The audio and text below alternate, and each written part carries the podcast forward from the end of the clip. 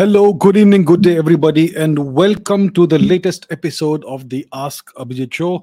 It is a pleasure and a privilege to be amongst you all this fine evening over here, and I hope you're all doing very, very well. Before I begin to greet you, let me just uh, inform you, in case you're not aware, that we now have a Discord channel and we also have a Telegram uh, channel. So you can find the links in the description below and I would like to invite you all to join the Discord server and uh, participate in divisions, uh, in discussions, etc. over there. And uh, hopefully, once we have sufficient uh, numbers of people, I could even do a private Ask Abhijit show on Discord, possibly eventually once we have sufficient numbers. And similarly on Telegram, the advantage of joining the Telegram channel is that you will be always notified of when a new video comes out. So uh, please consider joining the Discord channel and the Telegram channel as well. Uh, so yeah, so that's what I wanted to inform you beginning uh, in the in the very beginning. Now let's see who all is there on the live chat. I can see Vaishnavi, Jatin, Arrow 14, Gaurav S, Adarsh, ZL, NLX27, Soumya Dikshit, Sumit Agarwal, Glassy Sky, Sumedha, Amit Gosain, feminist slayer Ansh Sharma plush बारनो प्रामाणिक Sudhakar Abhinav Akshay Rishabh Sankalp Nanda Akshay Saurabh Bhadauria Aryan Sharma Pawan Suraj Mukund Karan Nalawat ji Sai Siddharth doctor Suryakant Dagar Charvaka Kartik Punder Tejas history for you Arvinder Singh Chauhal बूगा भाईसन हर्ष जैन देवाशीष लिख्त Threat Ripper, Shade, Manchester City, Jaydeep Mitra, Dungar Singh Chauhan, Rini Gan, Rinki Kumari, uh, Shajin, Nirmit, Rakshit, Abhinav, Mahesh, Arjit, Arijit, Samrat, Aditi, Nishant, Pratik,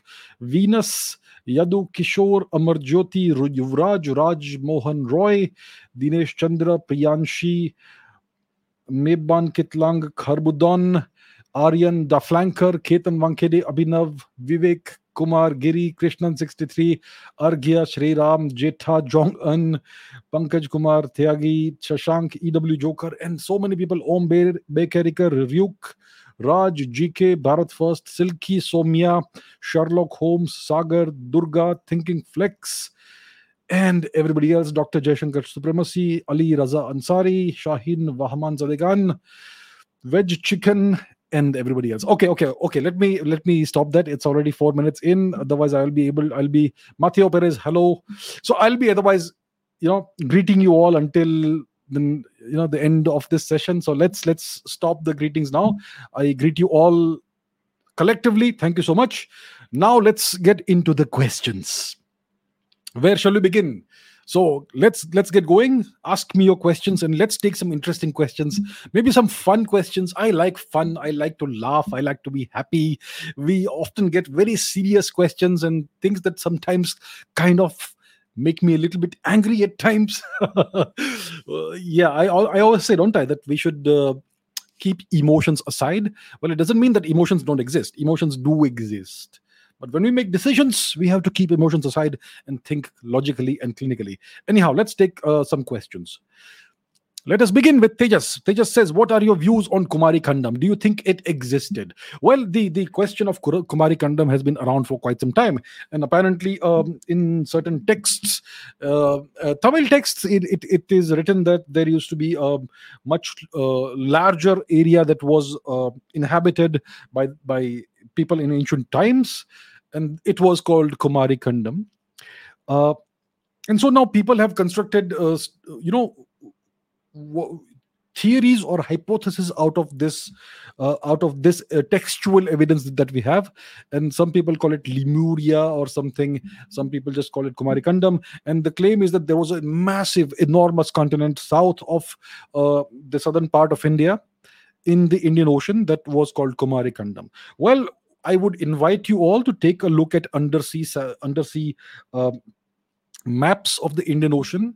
We clearly we have very detailed and very clear maps of the uh, bottom of the Indian Ocean and the entire world essentially. And you can clearly see the tracks left behind by the tectonic movement of the Indian subcontinent from Africa all the way into Eurasia when it slammed into Eurasia. You can see the tracks left behind. You know, you can see the ridges and tracks.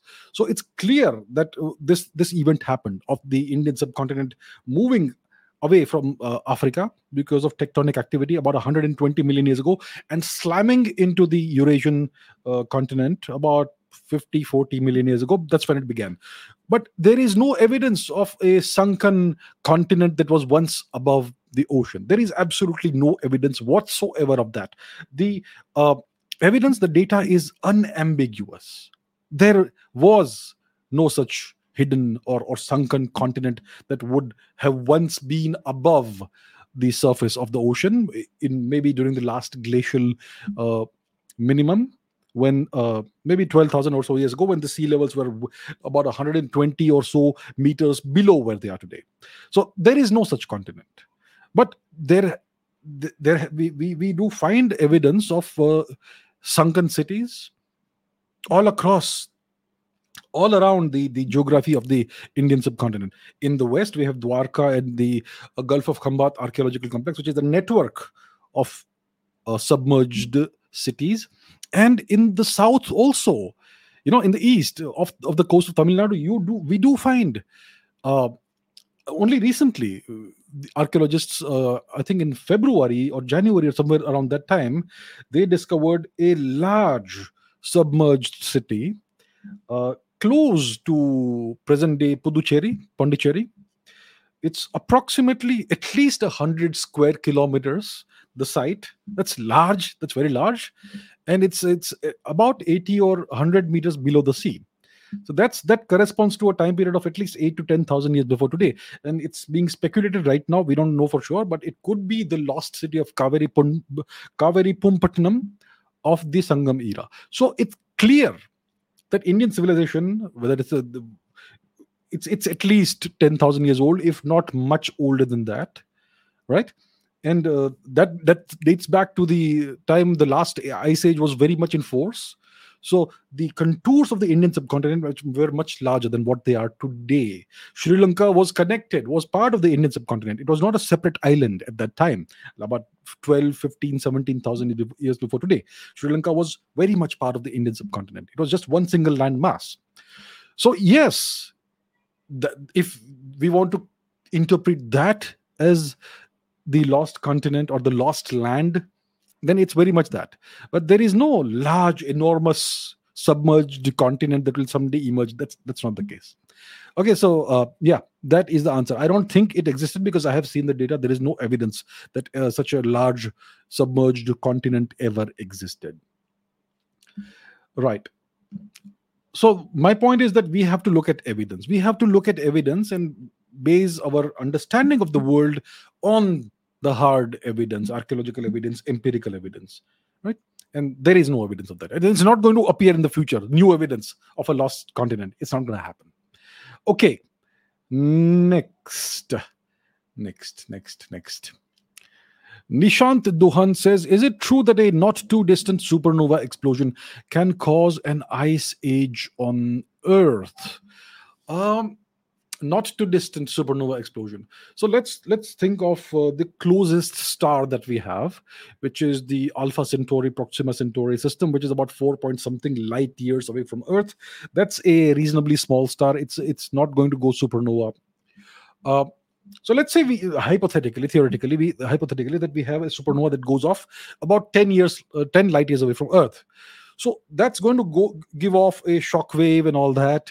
Uh, it could certainly uh, some of that ejected material over time could make its way to the solar system.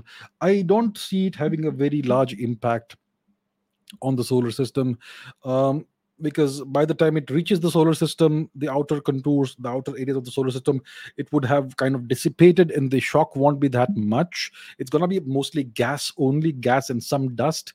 So uh no. So I don't see that happening. We do have other uh, astrophysical objects like quasars, for instance, uh, and gamma ray bursts.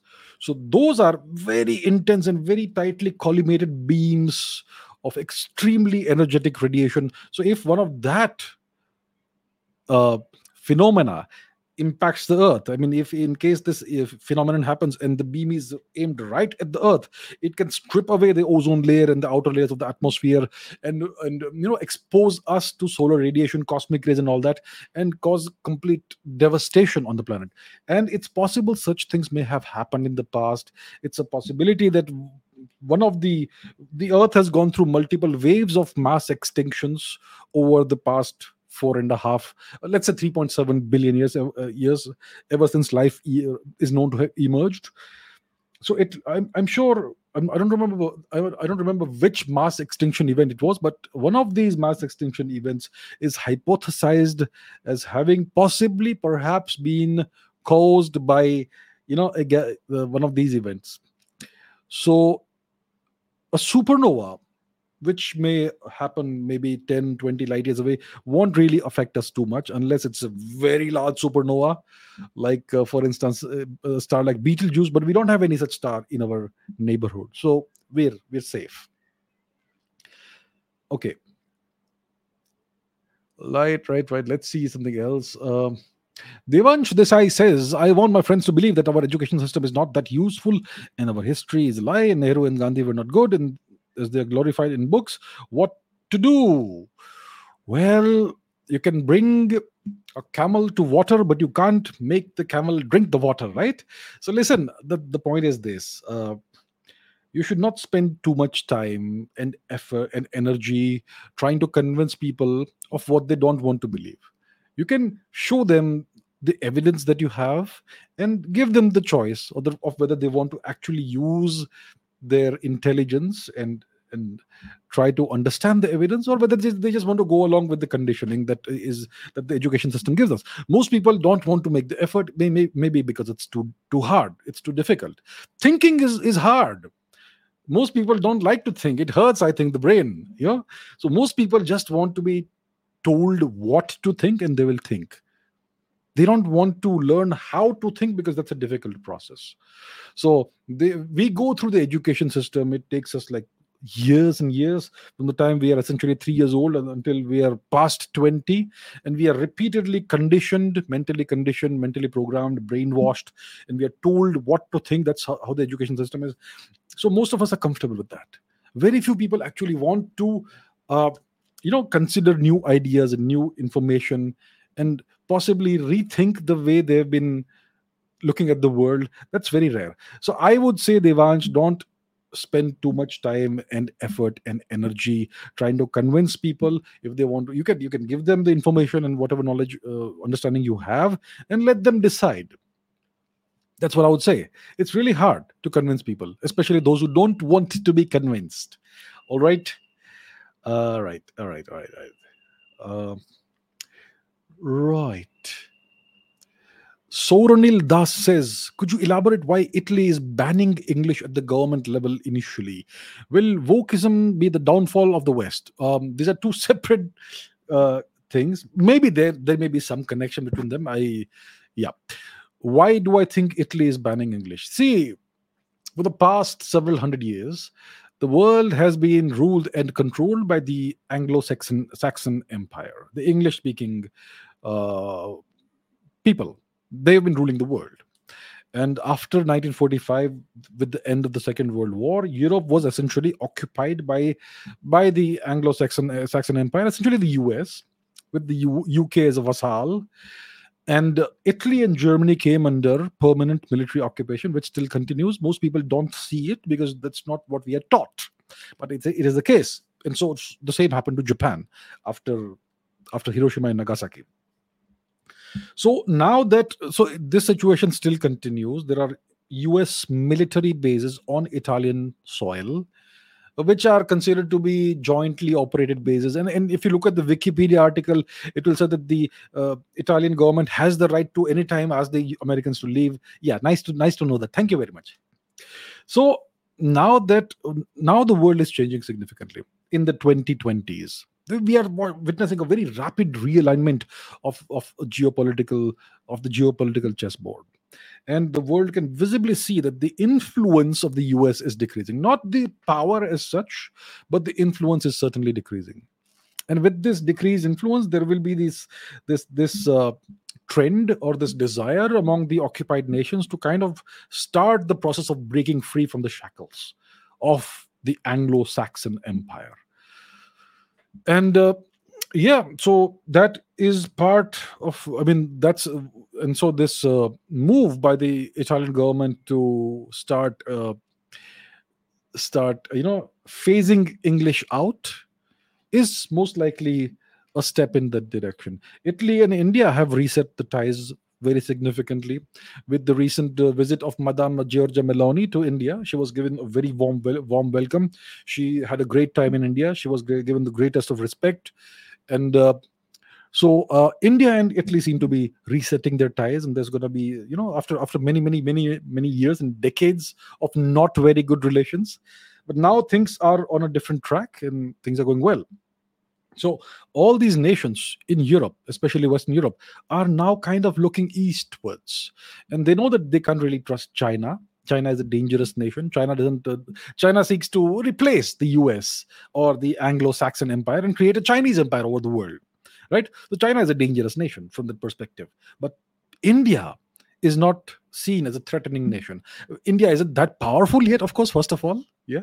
When India in 20 years maybe reaches where China is today, uh, maybe the world may perhaps you know ask itself what kind of a power is in India is India, you know. But at this point, it's about co- cooperation, collaboration, and all that. So we are seeing that. Uh, so yes, uh, Italy. Maybe that's why Italy is trying to phase English out at certain levels. Um, will wokeism be the downfall of the West? Yes. Uh, for for whatever reason, the the powers that be in the West have turned on their own people. They're destroying their own society. They're destroying the structure, the foundations of society and culture. And uh, you see these cycles. You know, in in in in uh, Judean history, you have the concept of Sodom and Gomorrah, which were two cities where which were totally degenerate, degeneracy of of all kinds over there.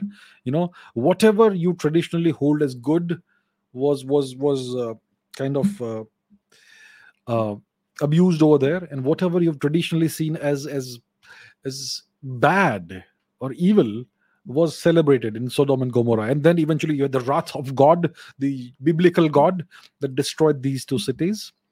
So that's that's that's a tale or or a myth. It's part of the mythology. Uh, we have no not seen any evidence of these two cities ever existing, but yeah, that's part of the uh, mythology in the Judean world. And then obviously we have the example of the Roman Empire, which descended into all kinds of excess and degeneracy. Uh, for a couple of centuries while it was declining declining. And today uh, an empire doesn't decline over a couple of centuries. Today we have technology which accelerates everything. It's an accelerant right? Uh, techno- technology is a catalyst for acceleration of change. So today an empire disintegrates in 20 30 years. And uh, what we call wokeism was earlier called social justice warrior is warrior behavior sjw behavior. Now it's called wokeism. You can call it whatever you want but they are eating up their own culture and traditions and they're destroying the society. That's what we're witnessing. So we and, and they're trying to export it to other countries including in india. So as we know lots of media channels i'm not saying all but many possibly potentially allegedly or maybe factually are funded by by outside forces including from the west. And obviously they will obviously if they are on their payroll they will do whatever these outside forces want them to do. So they will portray certain you know they will try and import all of this behavior into india and try to influence the hearts and minds of young people especially. So it could not just be the downfall of the west it could destroy india as well you know. So one has to be careful. We have to be careful here in India. Okay. Chirag Avasthi says, as the US dollar influence is declining globally, so in the future could rupee could the rupee become become a global currency? Can India? How can India make this happen? You know, a couple of hundred years ago, the rupee was one of the dominant currencies in the world uh, even in the 19th century, even in the 20th century, the, the century, the rupee was used as the currency in the crucial states in the Middle East, in the Gulf region. They had their own Gulf rupee, which was an extension of the Indian rupee. The rupee was one of the main drivers of the economy. But after 1944, we had the um, mm, what's it called? What's it called? The name eludes me. Uh, the Bretton Woods, the Bretton Woods system was was created, and the US dollar was adopted as the global reserve currency because the US essentially had won the Second World War and had the world at, at its uh, feet. So that's what happened. And then this the West started devaluing the Indian rupee. Some will people will say Abhijit is, has no idea of what he's saying. It was the Indian government that was devaluing the Indian rupee. Well, please remember what happened in 1947. It was a transfer of power from one set of crooks to another set of crooks. So it was Western agents that come to power that came to power in India in 1947.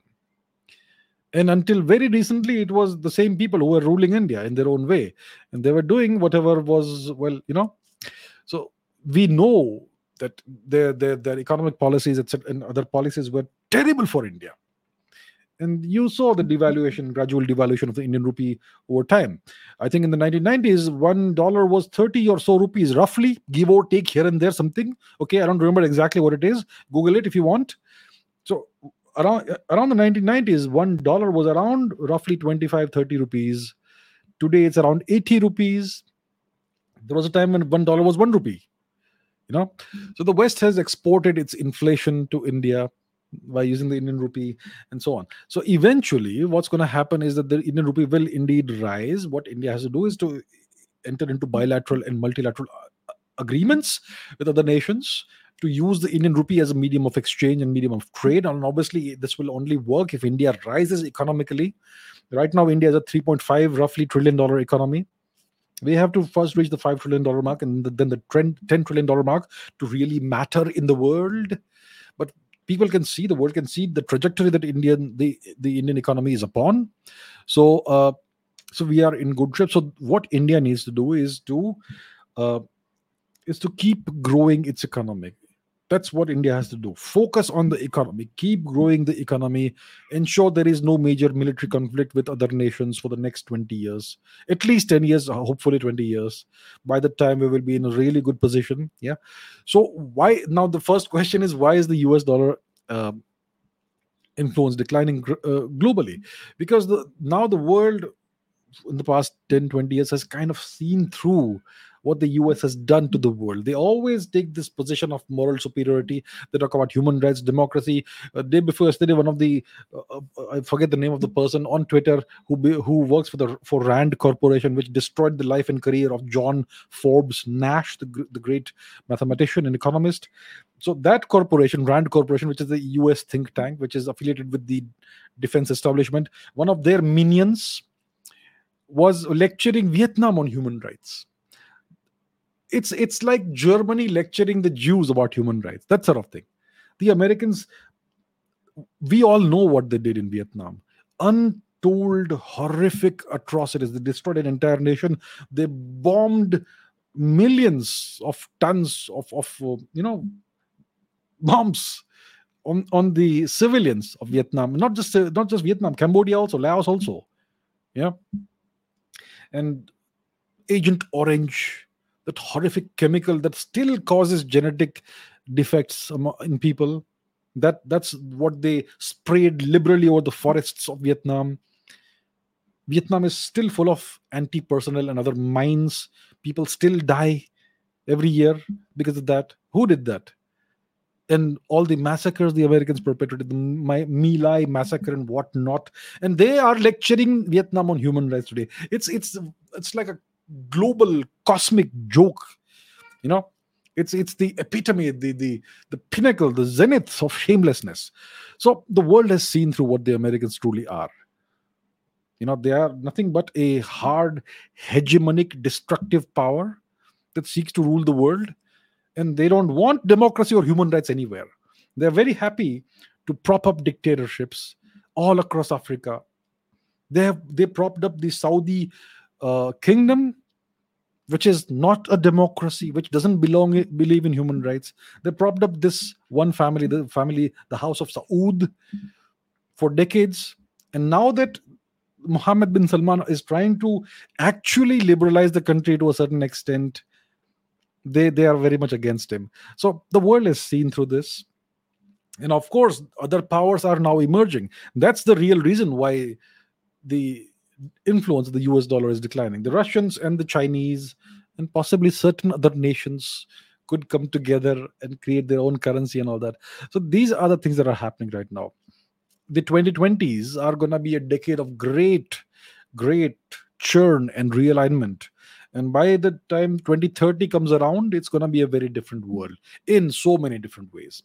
So uh, that's the reason why the us dollar is declining. I mean nations are trying to move making moves to move away from the us dollar. Eh, We're not going to see that happen anytime very soon but by 2030 you could see a very different world you know economically and in terms of global reserve currencies. All right. What are the questions? Ritankar says, "Can quantum entanglement manipulate human consciousness?" Well, that's that's an open question. Quantum entanglement is a phenomenon that we do kind of understand much better now, uh, but we don't understand human consciousness at all.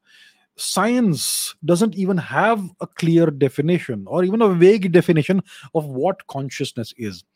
Consciousness is a thing; nobody can deny it it is a thing. I mean when we humans when we see consciousness we recognize it immediately.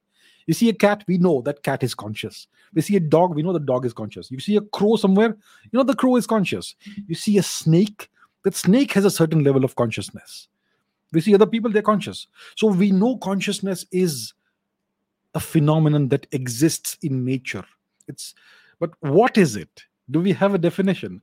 We don't have a neurological definition of consciousness. We don't have a chemical biological definition of consciousness and we don't have a physical definition of consciousness. What constitutes a physical system? Let's say i give you a black box and it it, it has a consciousness within. How do i define the parameters of that consciousness and what is consciousness? Is it an emergent phenomenon that emerges out of complex systems? So the so the more complex a system is the more conscious it is which would imply that the entire universe has even rocks and stones and trees and plants and whatever has has some level of consciousness. So we don't know. If it's an emergent phenomenon that emerges out of complexity maybe microscopic complexity then maybe the, the quantum world could possibly uh, contribute to that or possibly give rise to that. Now clearly we know that consciousness in human beings resides here. We know it resides here.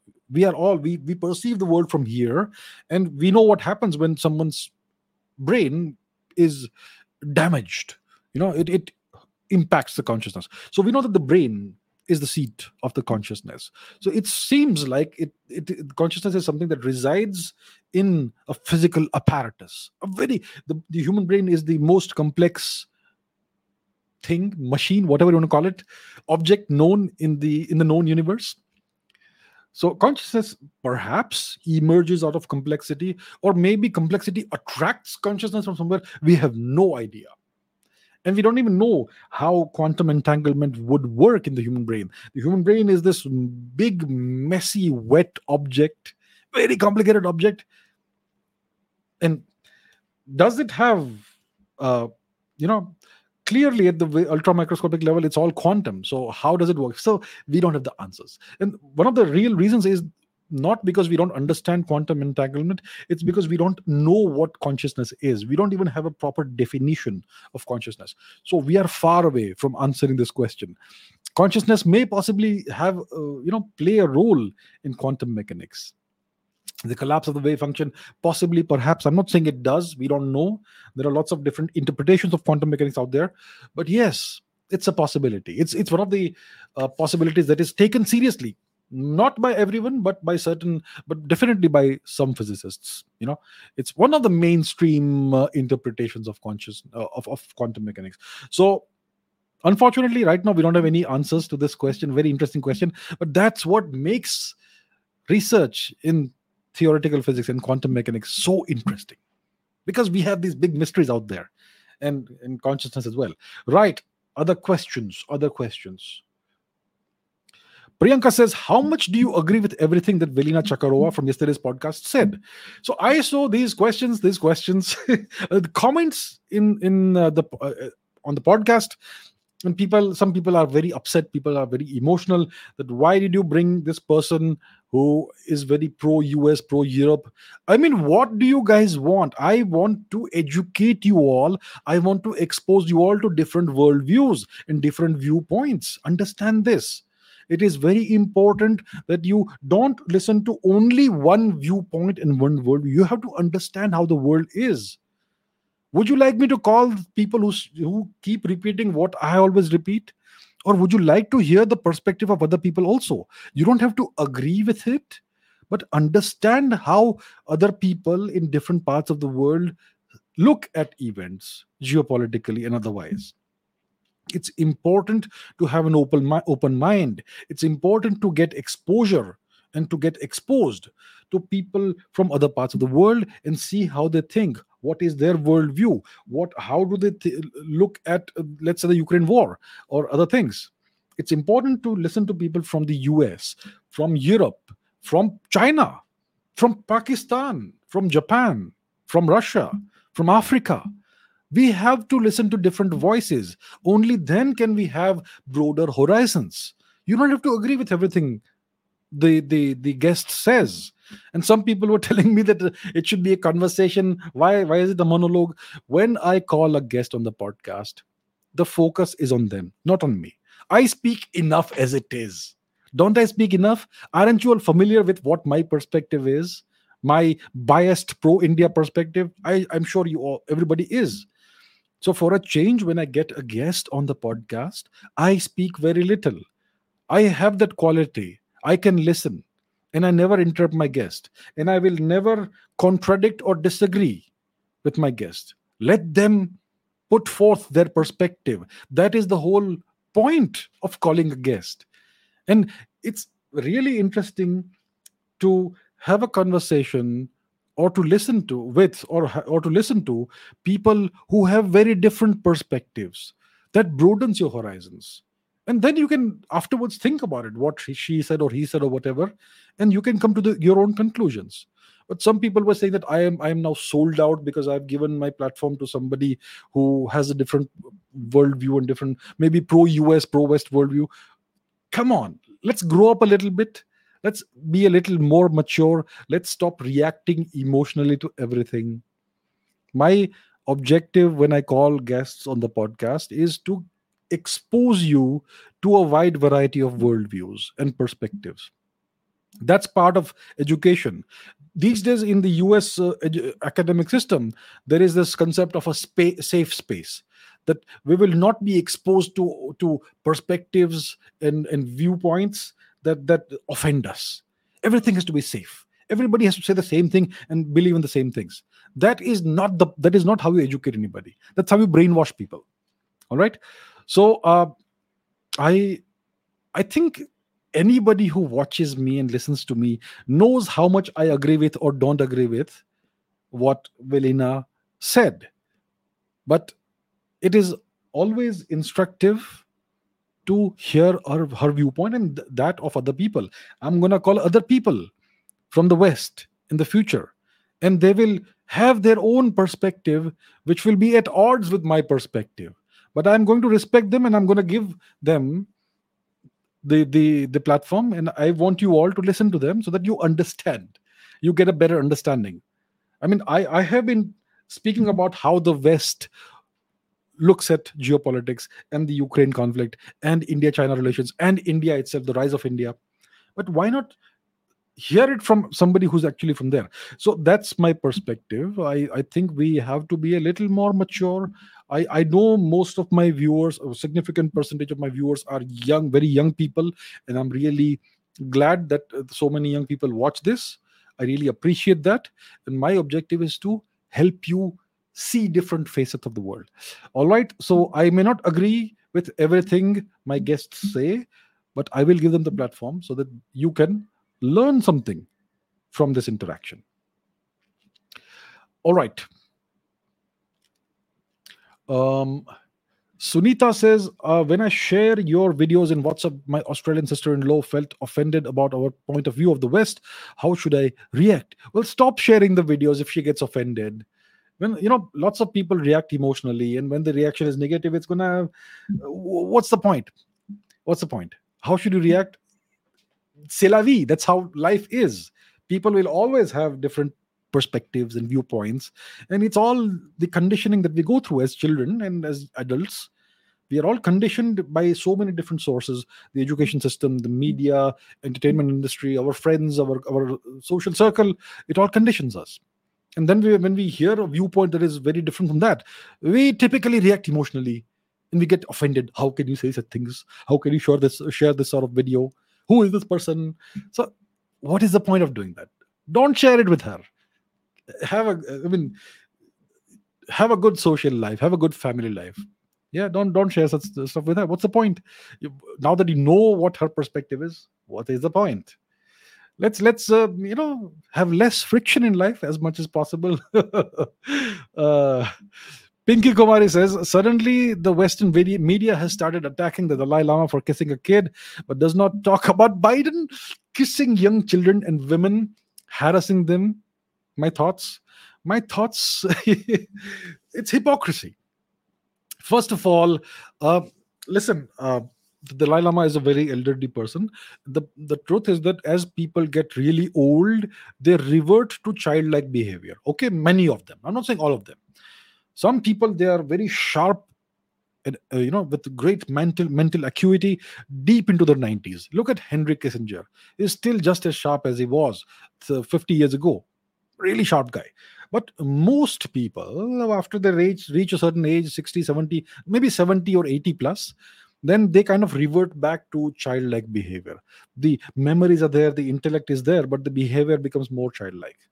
And they would then tend to do certain things that they would otherwise not do right? And there is obviously a cultural disconnect. Tibetan culture has certain customs. Every culture has certain customs that look very strange when you look at it from an outsider's perspective okay? So in tibetan culture there is this uh, tradition of sticking your tongue tongue out in in greeting. In new zealanders uh, in new zealand's maori culture there is this tradition of greeting people by rubbing your noses with each other. It's very weird but you got to respect that it's it's a cultural tradition there and it's completely normal and good over there. It doesn't have any bad meaning or intention. Similarly uh, so it could be something to do with culture. They greet each other in tibet by sticking their tongue out. And i even heard that uh, I, I, don't, I don't know the details but i will tend to give the dalai lama the benefit of the doubt. Obviously once this happened the pro china media has gone all out and they are bombarding social media with all kinds of fake facts about uh, fake fake stories about how Tibet was extremely feudal and evil, and they used to sacrifice children and sacrifice people and enslave people. All kinds of horror stories that they are putting out without any shred of evidence. And the evidence they will give you is that some European went there and saw it. Well, Europeans say, have said all kinds of horrible things about India as well. Does it mean those things are true? So please understand and please don't get swayed by these uh, this social media narrative. Lots of of people on china's payroll people who look european or who are european or american they are also you know putting this nonsense out on social media. So this unfortunately has given the Chinese Communist Party, the CCP, a great golden opportunity to go all out in demonizing Tibet and justifying their horrific occupation of that wonderful nation. Okay. So uh, I personally give the Dalai Lama the benefit of the doubt. I personally am not an expert in Tibetan culture and customs. I am aware that they greet each other with the tongue out by sticking the tongue out, and there could be more to it. So I don't think the Dalai Lama is an evil person. Some people do allege that he is a Chinese agent and all that. Well, I I, I don't know about that. Okay, some people do allege that, but I don't know. So uh, so you see this entire social media outburst, this outpouring of hate and vitriol and demonization on the Dalai Lama, on on on on Tibet and Tibetan culture. But the same people will be very quiet when it comes to the the the wonderful propensity and proclivities of President Biden. I mean, it's all out there in the public domain. The way he, I mean, his behavior, his behavior, his ghastly, horrific behavior. And nobody speaks about that. That tells you that, there, that, that you cannot trust the media.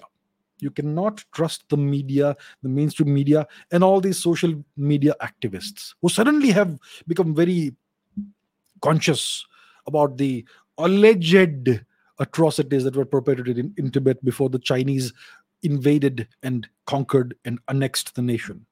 Don't trust this. These are all lies. This is a concerted social media campaign. We know in India about these toolkits, you know, a whole bunch of uh, prominent Twitter accounts and Facebook account and whatnot.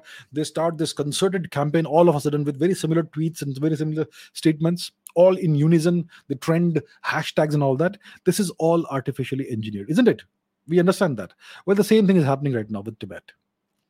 And the same people will be completely quiet when it comes to their president or the president of the US. So this is hypocrisy, it's double standards. It's they are trying to artificially engineer people's thoughts and sentiments. And they're trying to create a very pro-China um, a pro-China environment. They're trying to essentially justify what the Chinese have been doing, you know, the horrific occupation of Tibet, which still continues temporarily. So these are my thoughts about this matter. Okay, what else? Joy Patel says, "Is the universe infinite?" What do you personally think about it? I my personal thoughts are that you know, when I was a kid, when I was a kid, like three or four years old, I've been I've been thinking about the universe and weird stuff, nerdy stuff like that since a very young age. Okay, since I was very young, so I used to wonder, you know, the universe obviously infinity doesn't make any sense. Division by zero doesn't make any sense. I kind of knew it at that age. So i used to think let's say you, I, I travel to the end of the universe and now we are at the end. So if i try to go forward what happens? Do i hit a black do i hit a you know a hard impenetrable wall? What's beyond that? I used to wonder about it. So my my personal thoughts are that i have no idea. We know that the observable universe is has a diameter of of roughly 90 95 billion light years. That's how far we can see. That's the observable universe. That's the horizon. That's the cosmic horizon. And we know that galaxies are every day going beyond the observable horizon which tells us that there is a universe out there but it's no longer accessible to us. It's not even visible to us anymore because of the expansion of the universe right? So i think the universe is way larger than what we see that's for sure. I personally don't think it's infinite because infinity is non-physical. It doesn't make any sense mathematically or physically. Infinity. Infinity is essentially you take any number and you divide by zero. That is unphysical. That's a singularity. I mean that's the same as a singularity in black holes which tells you that your theory doesn't work so i don't think the universe is would be infinite. I think it will most likely be way larger than what we see 90 90 billion light years of diameter. That's that's what we see. That's a sphere that we see. It, it's most likely much larger than that. How much larger? I have absolutely no idea of telling you because i don't know. No data. When you don't have data you cannot say. Right. Um, does multiple sexual partners before pre-marriage affect marriage. I'm sure it does. I'm sure it does. And i don't think it's a good thing. These days everybody thinks it's a wonderful thing have have lots of partners. I think it's a terrible thing.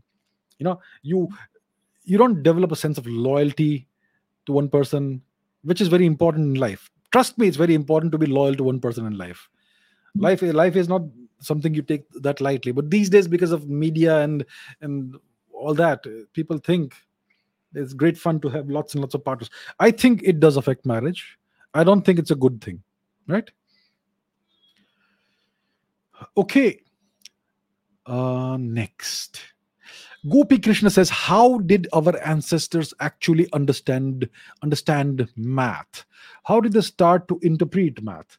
Well, we all know if we have one apple and we get another apple, then we have two apples. So we learn how to count like that. I think even crows and and primates like chimpanzees gorillas can can count up to a certain number. And in very primitive human cultures i don't know i will not take names but they had like it, they could count up to seven or eight or ten and then the next number was uncountable. Yeah. Uh, so even non-human uh, species some of them have the ability to count. Because you can see right one plus one is two. That you can take a bunch of two and you take another bunch of two you get four so um, up to a certain number other species can count some other species not all of them. I mean i'm sure hummingbirds can't count but chimpanzees and gorillas and bonobos most likely can count up to a certain number and so can crows and i'm sure elephants as well. So that ability is there. It's part of part of the genetic programming of many species but eventually the breakthrough that our ancestors made was the discovery of the decimal system which gave which suddenly you know unleashed uh, unleashed our our mathematical ability. So uh, that's how it would have happened. It would have happened very very long ago. Uh, the decimal system is most likely a much more recent uh, discovery and that the credit for that goes to india. Okay. How does astrophysics and space impact history? Examples including india how does astrophysics and space impact history? Sometimes there are certain astrophysical phenomena, space phenomena, which kind of imprint themselves on human consciousness. One I mean, you know, there's a very strange thing out there. There is this symbol, this geometrical symbol, that there is one geometrical symbol that is regarded as sacred and auspicious across the planet for thousands of years. And this is irrespective of where the culture is, whether it's in Africa or in the Americas or in or in Eurasia or anywhere else. And that symbol is a swastika. Now, how did the swastika come about?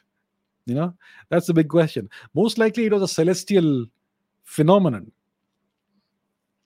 so we have comets right? We know that comets exist. These are big not big but you know these dirty dirty snowballs that come out from the Oort cloud in, in the outer reaches of the solar system. And as they come closer to the sun they get heated by the solar radiation and the solar wind and that causes the snow the the water you know the water to melt and and evaporate and the dust also is released and you get this big long shining tail because of the interaction with the solar radiation. So that's how comets develop tails as they get heated as they approach the inner solar system. Now sometimes you have a comet with two tails. In very rare occasions you have comets with three tails. And i am sure that in extremely rare occasions you would have a comet with four different tails so imagine a situation thousands of years ago. You have an extremely rare comet that's very visible okay across from all around the world from all, all around the planet. It has four tails. And then the, the for some reason the solar wind causes the comet to suddenly move like that. And then that cross four tails becomes swastika.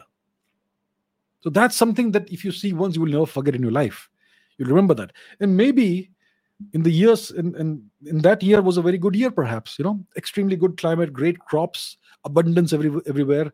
And maybe that went on for a decade. So the appearance of that comet was then associated with extreme abundance and prosperity and good luck and all that. And that's something that was then that continued and still continues. So that's an example how a celestial phenomenon can impact history and the human consciousness. And today the only culture that still venerates the swastika is Indian culture. And Indian culture spread across Asia, which means the swastika is venerated wherever you have Hinduism, Buddhism, Sikhism, and Jainism, right? Including all of Asia, Eastern Asia, all the way to Japan. So that's an example I could offer you. Okay. Um, other questions? Let us see. Um, what Pratik says, what are your views on veganism? Is it the way of the future? So, veganism is this new fad that exists in the West for the past few years, maybe decades, in which they will eat no animal products whatsoever, not even drink milk or eat cheese or yogurt, nothing, nothing that comes from animal, animal products. Uh, in India, we have never been vegan. Historically, those in those of us and our ancestors who did not eat meat would still consume dairy products. So, in India, historically, traditionally, milk has not been taboo. Neither has cheese, paneer, or, or, or yogurt, curd, right? These products have always been consumed by vegetarians. It's never been taboo. So I think veganism is taking it to an extreme, um, to a, to a to a rather ridiculous extreme. It's about uh, you know showing that I am morally superior to even vegetarians. So we in the West are superior to Indian vegetarians in India, Indian culture, which has been doing this for thousands of years. I think veganism is nonsense. I think it's taking things to a very rather ridiculous extreme. It's not the way of the future. And I am not even opposed to being non-vegetarian. In India, people have India obviously historically has always had the largest population percentage or population of vegetarian people people who did not eat meat because um, in our culture we have this uh, this uh, tradition this precept that ahimsa paramo dharma means as far as possible be non-violent. Don't inflict unnecessary pain on any living thing. That doesn't mean that you have to be passive and, and accept any nonsense but you know yeah that. So uh, don't unnecessarily harm or cause pain or suffering to any any any living being and that's why it's always been seen as morally superior to not eat meat. But there have always been people uh, throughout India, throughout the ages, who did eat meat. Right, so I think it's a personal choice. I don't think veganism is, is a fantastic, better way of living life. Mm, I don't even think the, these plant-based meats and all that are really good. I think it's uh, I, I don't even know what the purpose is. Uh, clearly, certain kinds of animal agriculture are terrible for the planet you know? Especially the beef industry is horrible horrible for the planet. Um, and uh, yeah so one has to have sustainable ways of living. So i think vegetarianism is definitely a superior way i think veganism takes it to an unnecessary extreme but i am not against anybody who prefers to eat meat or whatever. It's an, you, entirely your personal choice. Who am i to tell you how to live your life? I think vegetarianism overall is better for the planet. It's more sustainable and it's better for the environment and for our future generations those who will inhabit the earth after we are gone. You know when you do damage to the planet you are essentially hurting your descendants so that's what i think about this All right. Um, just says, why does the moon not revolve around itself? The moon does rotate. It does. It is a period of 28 and a half days, which exactly corresponds to the time it takes for the moon to do one revolution around the earth, which is why we only see one face of the moon. The bright side or the or the there's a far side also. So the moon is in a resonance with the earth. It does revolve but it revolves very slowly. That's how that's how it it, it happens. And you see the a very similar phenomenon, the same phenomenon with Pluto and its moon Charon. They also are in this resonance. Priyanka says if we were to bring back the ancient Indian system of education, how would such a school be in this modern era? Would it be too drastic to make Sanskrit the medium of its communication in such a school? Well, I have always been in favor of bringing back Sanskrit and making it the civilization civilizational language in India. People like me, we grew up learning speaking English, learning English. It's almost like our primary, uh, you know, language of communication. It's terrible it's an example a prime example a living example of mental colonization. I am myself a great visible example of mental colonization in this in the sense that i am more comfortable with, with english when it comes to the subjects i have studied and researched deeply about. I i'm not that comfortable talking about physics for instance in hindi or other la- any other language. I'm not talking comfortable talking about history in hindi. I i am way more comfortable expressing myself properly in English. It's unfortunate. So I would like the future generations to not be mentally colonized in this manner.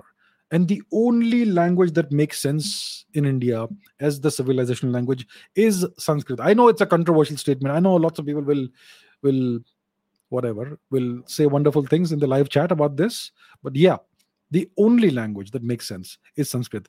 And it's not a dead hmm. language. So much of our vocabulary, whether it's north, south, east, west, in the Indian languages, comes directly from Sanskrit. If you listen to, if you hear someone speaking in Sanskrit, you can understand most of it. It's definitely a complex language with a very rich and diverse vocabulary. But if you are taught this from childhood, it's it's the most natural language for any Indian person to learn. It's the easiest language for an Indian person to learn. Uh, so I think it's definitely. I don't think it's too drastic to make Sanskrit the medium of, of communication. You you do it in a phase wise, in a phased manner. You know, you introduce it first of all at the nursery level. Instead of teaching children A for apple and all that nonsense, you start with Sanskrit, kakaga, all that. And it can be done up to the college level in a period of 20, 25 years. It can be done slowly, gradually, in a phased manner. And uh, it's it's a political decision, unfortunately. Uh, the Indian system of education was very complicated. I mean, it was it was a complex system. In the Vedic age, you had gurukulas, but not so in the let's say the Gupta period, or even a thousand years before today. You had these great universities at the highest level, and at the lowest level, at the grassroots level, you had temples. Temples were the medium of education. Where, where temples were centers of education. So I have like three or four episodes, you know, in the Ask Abhijit series in the in this show, mm, uh, from episode 29 to 33 or something around that, uh, around those episodes, in which I have gone into great detail about education, about what's wrong with the education system, what can be done to change it. Uh, so, in case uh, some of you are interested in knowing my thoughts in detail, you can look at those episodes, which are fully focused on education.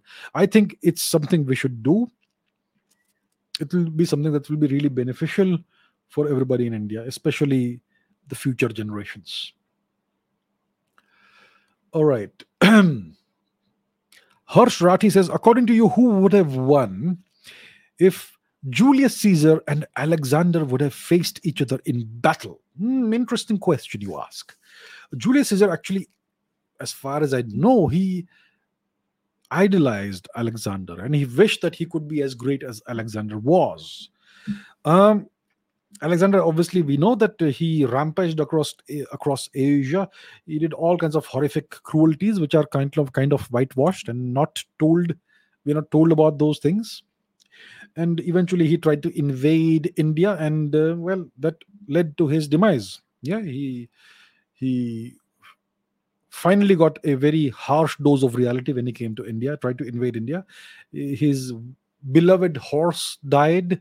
He himself got extremely seriously injured and he limped back to Babylon and over there he died. So that is Alexander, but he was a brilliant uh, strategist, tactician, great soldier, one of the great generals of all, greatest generals of all time, and so was Julius Caesar. Now, Alexander did not have the resources that Rome had. Julius Caesar won so many battles. He conquered so many territories. He conquered Gaul, which is the Celtic territory. He conducted a proper genocide out there, which no one speaks about. He even conquered the English islands. He uh, conquered parts. He conquered Greece. He conquered Iberia, Hispania, whatever it's called, Hispania at the time, in parts of North Africa, even Egypt. He did a lot. I think if the two have, were, were to face each other, I think if you look at the careers of both these two uh, guys, these two gentlemen, I think Julius Caesar overcame bigger odds than Alexander. And he had access to better resources than Alexander. So I think if Julius Caesar and Alexander were to face each other in battle, I think Julius Caesar would come out on top. And if Julius Caesar or Alexander had to face Chinggis Khan, both of those guys would have been annihilated by Chinggis Khan. That's what I believe. Right. Kazi Aftab says, Your thoughts on the recent attack on the Japanese PM? Yes, today we hear the news that uh, during an election rally or, or some political event in which Japanese Prime Minister Fumio Kishida was participating, a, a bomb of some kind was was detonated perhaps in the vicinity or in the direction of the prime minister. And uh, if media is to be believed it was a smoke bomb or something like that. So, so a smoke bomb is not a very dangerous device. It's going to you know throw off a lot of smoke and it, you'll hear a big blast bang that sort of thing. So it's more like a warning than an actual attempt to kill someone so, what do I think about this? Well, we know what happened recently. Mr. Fumio Kishida. From his own party, you had uh, the great Shinzo Abe, who was recently assassinated, recently, like in the past couple of years. Um, when was it? More than a year ago, for sure. Mr. Abe was a great, possibly the greatest leader Japan had, has had since the end of the Second World War. A true Japanese nationalist, somebody who wanted to bring Japan Japan back as a as as a as well an independent nation Right now, Japan is under US occupation. He wanted more power for the Japanese people and the government. Well, we know what happened to him. Now, recently, we hear that uh, that Japan has, has has decided to start purchasing oil from Russia. Well, that is obviously a very naughty behavior if you look at it from the U.S. perspective. So maybe it is. Uh, I don't, I'm not. I'm not alleging that this power that power is behind this thing. Uh, so maybe it's a warning to Mr. Kishida that don't cross certain lines. The next one won't be a smoke bomb. You know, it, there is this saying in in in Colombia. The saying is plata o plomo. Plata o plomo. Plata in Spanish means silver. Plomo means lead. So what is silver? Silver is is treasure. It's money, right? Plata silver. Silver is precious, it's valuable. What is plomo? It's lead. What is made out of lead? Historically, they would make bullets out of lead. So when you give somebody the option of plata or plomo, you're saying either you take the money, the bribe that we're offering you, or take the bullet made out of lead. So maybe this is a way of conveying the same message to Prime Minister Fumio Kishida. Plata or plomo. It's one you get warned once, you won't be warned again. I don't know. May, may, it's it's it's a possibility. We don't know who who's behind that. Typically, it's some some lonely person who does who, who will be called mentally deranged or whatever, and they'll say that it was a pers- person who was acting alone. That's typically the the the story you're given. Yeah. So I don't know who who was the guy that killed assassinated Prime Minister Abe uh, what happened, what what turned out to be his motives. Was he acting alone? And they'll tell you he was acting alone. He was mentally deranged, disturbed, whatever. And it's a one-off incident, nothing to do with any politics or whatever. You don't have to believe all that, you know. there have been such other such things that have happened in the past and the 1960s for instance but yeah that's what i think about this i think it could possibly be a warning to the prime minister of japan Shaheen Wahban Zadegan says, Is Zoroastrianism the second oldest way of life or religion apart from Hinduism? Um, Hinduism, as we know, as far as we know from the evidence that we have, is clearly the oldest uh, way of life or religion. Uh, so, when did so Zoroastrianism, what we call Zoroastrianism, is something that start that emerged from the teachings of the prophet Zarathustra uh, Zarathustra, as far as I remember, was born in the city of Balkh of or Herat in Gandhar, not in Persia itself. And uh, and then he went on to to he had this revelation. It's the first re- revealed religion, the first religion with the prophet, and then eventually he somehow succeeded in getting the kings the Hakshamanish kings, Achaemenid kings of Iran, the emperors to adopt his religion, and eventually it became Persia's official state religion or unofficial state religion, but the religion of the masses. So the question is was there any other religion that we know of before the, the path of Zarathustra? Uh, so we don't quite know when Zarathustra was born and when he lived. Uh, assuming he lived 3000 years ago um, it could possibly make Zoroastrianism the second oldest religion. Uh, we don't. The, the, other contender is Judaism. Now we don't quite know when Judaism emerged. Um, King Solomon, King David, etc. They are supposed to have lived around 800 or 900 BC or thereabouts. So, and and some people say that there is some evidence of of Yahweh, the the Jewish God, in some pottery fragment or some kind of such thing in Egypt, but that is obviously controversial because it's being interpreted in a certain manner. So that's not hard evidence. So let's assume that Judaism is 2900 years old. So if Zarathustra lived before that, then clearly Zoroastrianism is, Zoroastrianism is the second oldest known religion. So that's what I can tell you because the, the problem is that we don't know when Zarathustra lived. What happened is that after the Arabic invasion of Iran, all the pre-Arabic, pre-Islamic history was wiped out.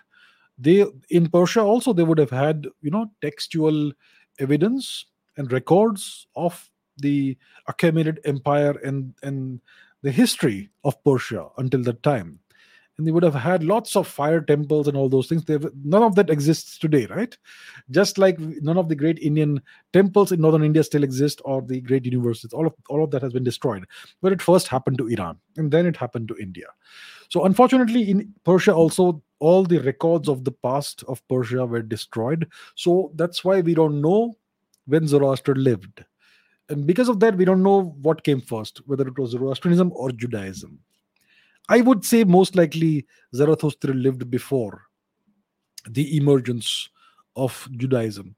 So, from my perspective, from what I understand, from what I think, most likely Zoroastrianism is the second oldest religion or way of life after Hinduism. And it emerged out of Hinduism. Zarathustra was born a Hindu, obviously, in, in Gandhar, and then he created his own path. Okay, let's see something else. Thakur Vaishnav says India did a reusable rocket test and it was successful. How was it different from SpaceX? What's is what is its future in the Indian space industry? Well, recently there was this test of a reusable vehicle, space vehicle. Uh, I'm not sure if it was a reusable rocket as such, See, when you talk about SpaceX and their reusable rockets, it's typically the boosters that they use. The mm-hmm. first stage booster, booster or boosters that would take a rocket to a certain altitude. Then the boosters are ejected, and the second stage takes off. It ignites and it takes the rocket into orbit. That's typically how it's done. And then these boosters, which are ejected, typically, historically, even with ISRO, these boosters which are ejected are then jettisoned into the ocean. But with SpaceX, those boosters they go back to a pre-designated location and they land themselves upright so that they can be reused again and again. So that saves a lot of money. Now, when it comes to ISRO, I from what I know, and I kind of know about this, uh, I, I have not seen any evidence of ISRO even trying to develop a reusable rocket or a booster so the test that happened recently was that of a reusable of, of a of a glide vehicle that kind of uh, autonomously landed itself, and it was a scale model, which means not a full scale model but a small scale model, but it demonstrated that the technology works. So what they did was that they took this aircraft, this vehicle, to a certain altitude. They they they tied it to a heavy lift helicopter, an Indian, Indian Air Force helicopter. And it was taken to a certain altitude high up, and then it was released. And then this thing, the vehicle, it autonomously landed itself, you know, without needing any external uh, guidance, remote controller, or any such thing. So that's what was done. So it's kind of um, a good step forward in our technological uh, development. So eventually, we will have this kind of vehicle which can take uh, heavy cargo into orbit and then come back, kind of a space shuttle kind of thing in some sense, and eventually, even possibly astronauts. So that's what happened. I think it's a very good step. I think there is so much that the Indian space industry can do, so much that ISRO can do. And nowadays, we have seen the uh, in recent times we've seen the entry of private companies in the space uh, launch industry. I think it's a very good sign. Um, so i think overall there's a huge amount of potential untapped potential in the indian space industry. There are so many brilliant engineers who want to get into this you know who want to do this. I i really wish the government would would unleash this potential give people the opportunity people with great ideas give them the funding and give them some time to see to to make their ideas work. Obviously, not all ideas will work. There will be many failures, but that is the process you have to go through. That's the process you have to go through. So I think there's a huge amount of potential in India. The future clearly is very bright, but I would hope to see some acceleration of the process. I would like to see some ambition and some hunger within ISRO. I'm sure there are lots of ambitious and hungry engineers in ISRO who would be telling themselves, why can't we go ahead and surpass SpaceX? Just give us the funds, give us the go ahead, and we'll do it. I think that that's something that needs to happen. It doesn't take a huge amount of money to do that. I would like to see ISRO's budget doubled instead of instead of curtailed. That's what's happening right now. So I don't know. Anyway, the government knows what's best. I assume. I I, I suppose, but it's uh, yeah, kind of disappointing. All right. Shivagami Devi says Emmanuel Macron vassal comment. So Monsieur Macron has been uh, saying uh, interesting things of late. He went to China. He met with President Xi Jinping, and uh, he tried to bring China to towards his viewpoint of, of, of, of making Russia see reason and convincing Russia to abandon its terrible Ukraine war or whatever. That obviously did not work. Monsieur, um, Mr. Um, Xi Jinping showed a great deal of impatience when he was being told all this. Um, and Macron is trying to, like, like I've always said, the only nation within NATO that has a somewhat independent, somewhat quasi independent foreign policy, that nation is France. That's the only nation that has its own nuclear warheads that are, that are within its own control. It has its own nuclear submarines that nobody else controls. And it is obviously constrained by being a part of NATO, but it has some independence compared to nations like the UK or Germany or Italy or, or whatever else. So, France has historically been a nation that has chafed at these chains. You know, they have always they they have a thousand year enmity with the British, with the English, not the British, but the English. So the French and the English have historically been antagonists, enemies. There have been, uh, you know, small periods of time when they have kind of collaborated or cooperated, but typically, mostly, it's been a thousand years of enmity. And now that the capital of the Anglo-Saxon Empire has moved from London to Washington, that's that's the enmity. But after 1945, Western Europe, Western Europe has been ruled by the Americans controlled by the Americans. So the French have always chafed at being being placed under such constraints. Uh, the French leader Charles de Gaulle uh, tried. He himself spoke about this that we need to distance ourselves from NATO, and he did take France out of the core group of NATO. It was still part of NATO, but you know a certain amount of autonomy for for some years. It's only in the 21st century that France rejoined the the the core workings of NATO. Uh, so, Monsieur Macron obviously is a continuation of that legacy of, of the tradition of France wishing it was independent again. And these comments have to be seen in that light. And obviously, it, it is an indication of the fact that America's influence is kind of on the decline, it's decreasing and when this happens, lots of nations will try and explore opportunities of, of loosening the grip that the US has had on them for decades. So this vassal comment, I mean, it's it's it's it's remarkable that in the last year or two, this word which was kind of obscure and not a mainstream word has now become so mainstream. The V word, vassal maybe i have to uh, something to do with it small some small amount perhaps. Okay. Uh, what do we have? What do we have? I've spoken about mithanis lots of times. Um, Amit Degada says, What is your view on the recent US confidential documents leak? It appears like this was a planted leak, not a real leak uh, that's the that's the sense I get. I have not really looked into the documents and done done a deep dive and researched all this. Uh, there's so much happening right now. It could very well be part of a bigger misinformation campaign to make it look like certain things exist, but you know something else is brewing somewhere else. Uh, I I get the feeling, the sense, I that this may be a, a planned leak, which means that it doesn't really tell you the truth. That's the sense that I get. Maybe I will do a deeper dive into it and maybe come to a different conclusion, perhaps. But I think that's that's the feeling that I get. Okay. Arya Kulkarni says, Why do you think communal hate is increasing in India? I see kids these days joking, joking about these things and teasing each other. What can be done to correct this? You know, we are being told that India is becoming more communal and there's more hatred. I don't think so. Social media, they say that it's, it's all because of social media, that everybody is now being uh, radicalized and, and the divisions in the nation are becoming starker. It's not the case. What I think and what I see is that social media has simply brought out the divides that already existed. Okay.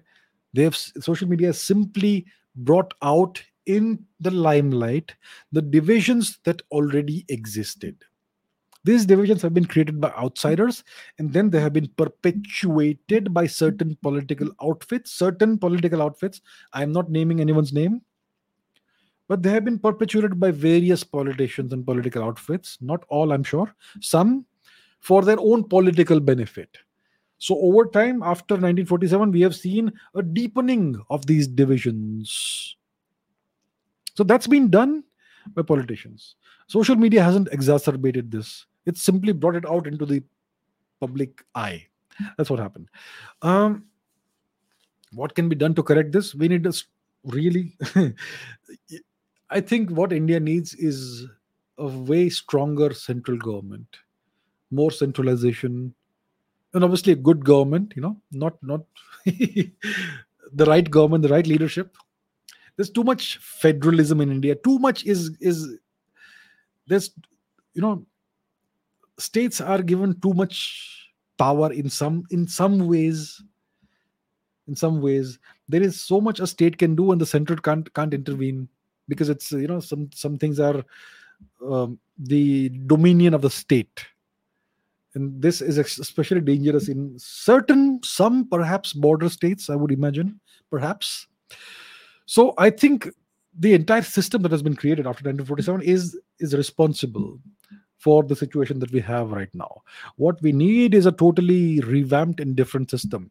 A new constitution maybe presidential system perhaps or as a different system maybe something similar to what we had before in, before the past 1000 years of humiliation that india suffered something that reverts back to our that, that goes back to our cultural and civiliz- civilizational roots. That's what india actually needs.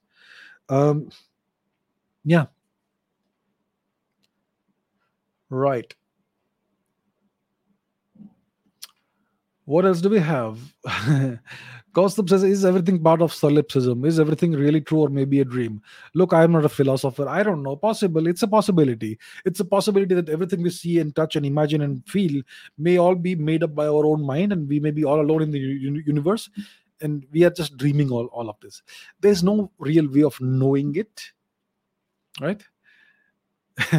because everything we see, everything we observe comes through certain senses, sense organs the eyes, the ears, and all that data goes into the brain and in, into the mind and it's only then that we can make sense of it. So what if the only person that exists in the in the world is is you? And i'm just an illusion. I'm just something that, that your sensory organs made up. That's also a possible possibility. You know? So that's the solipsistic school of thinking school of thought or school of philosophy so I don't know, right? I don't know. I, I don't have the answers. I, I do interact with all kinds of people. They seem to be very real to me, you know. but who knows? Who knows? Who knows? Maybe everything is just a dream. so that's philosophy. And I'm not a philosopher, so I can't really go deep into it, but it's an interesting thought to have. Trippy solipsism. Okay, Ramai Raj Singh says during the during the early years of the Indian nation state, it was necessary to be socialist in order to better control the population and, by extension, keep the state united. My thoughts. My thoughts imagine a different scenario. Okay, we had socialism, Nehruvian socialism. Was Mr. Nehru able to keep the the the the nation, the state united. He gave away chunks of territory. He gave away the Coco Islands to Burma. He gave away the Kabaw Valley of Manipur to Burma again. He gave away parts of, of he gave away Aksai Chin, gave away Aksai Chin to, to the Chinese. After he gave away Tibet to China, he gave away parts of Arunachal to the Chinese. He gave away Jammu and Kashmir, parts of it, large chunks of it to the Pakistanis. He rejected Gwadar. He did not unify. He did not keep the state united through his socialism and his policies. He gave away par- par- parcels of Indian territory as if they were his own personal pro- property. So, what does that have to do with socialism?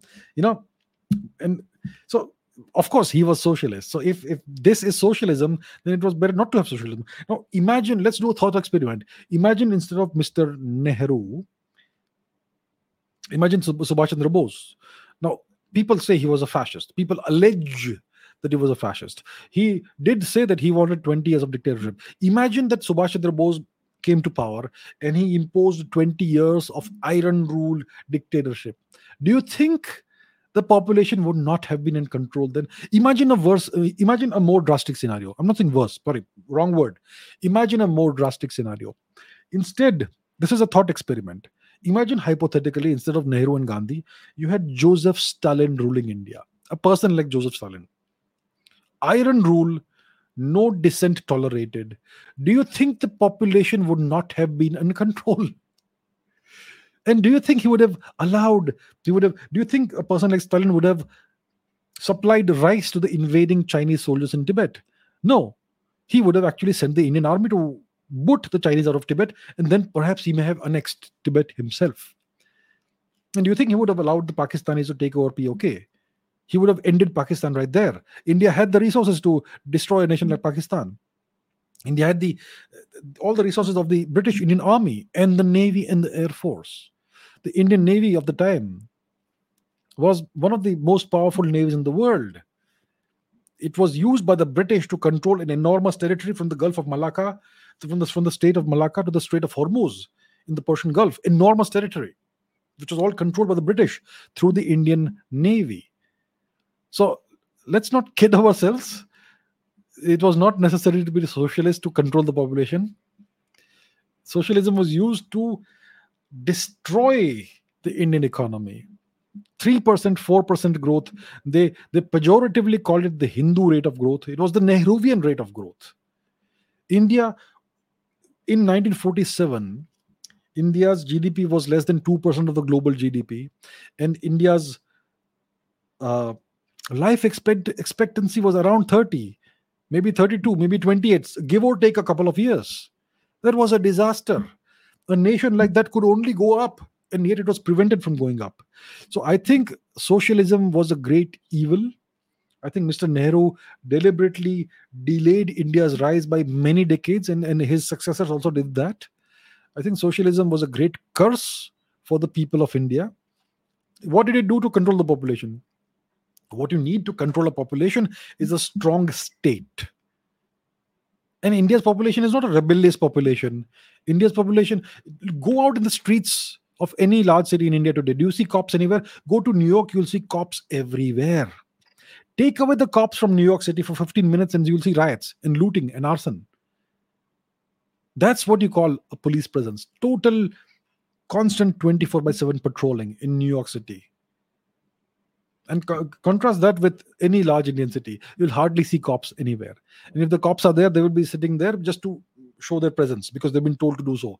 Indian, the people of India are not rebellious, violent people. Okay, M- mainly mainly. So I don't think that uh, it was necessary to be socialist to control the population. The population doesn't need control. The population is a very civilized, law abiding population. So, yeah, that is my answer to this question, but interesting question that you've asked, sir. Okay. Was Chinggis Khan cruel? He allegedly killed 10% of the population. Some people have written that he killed these many people that many people. Where's the evidence?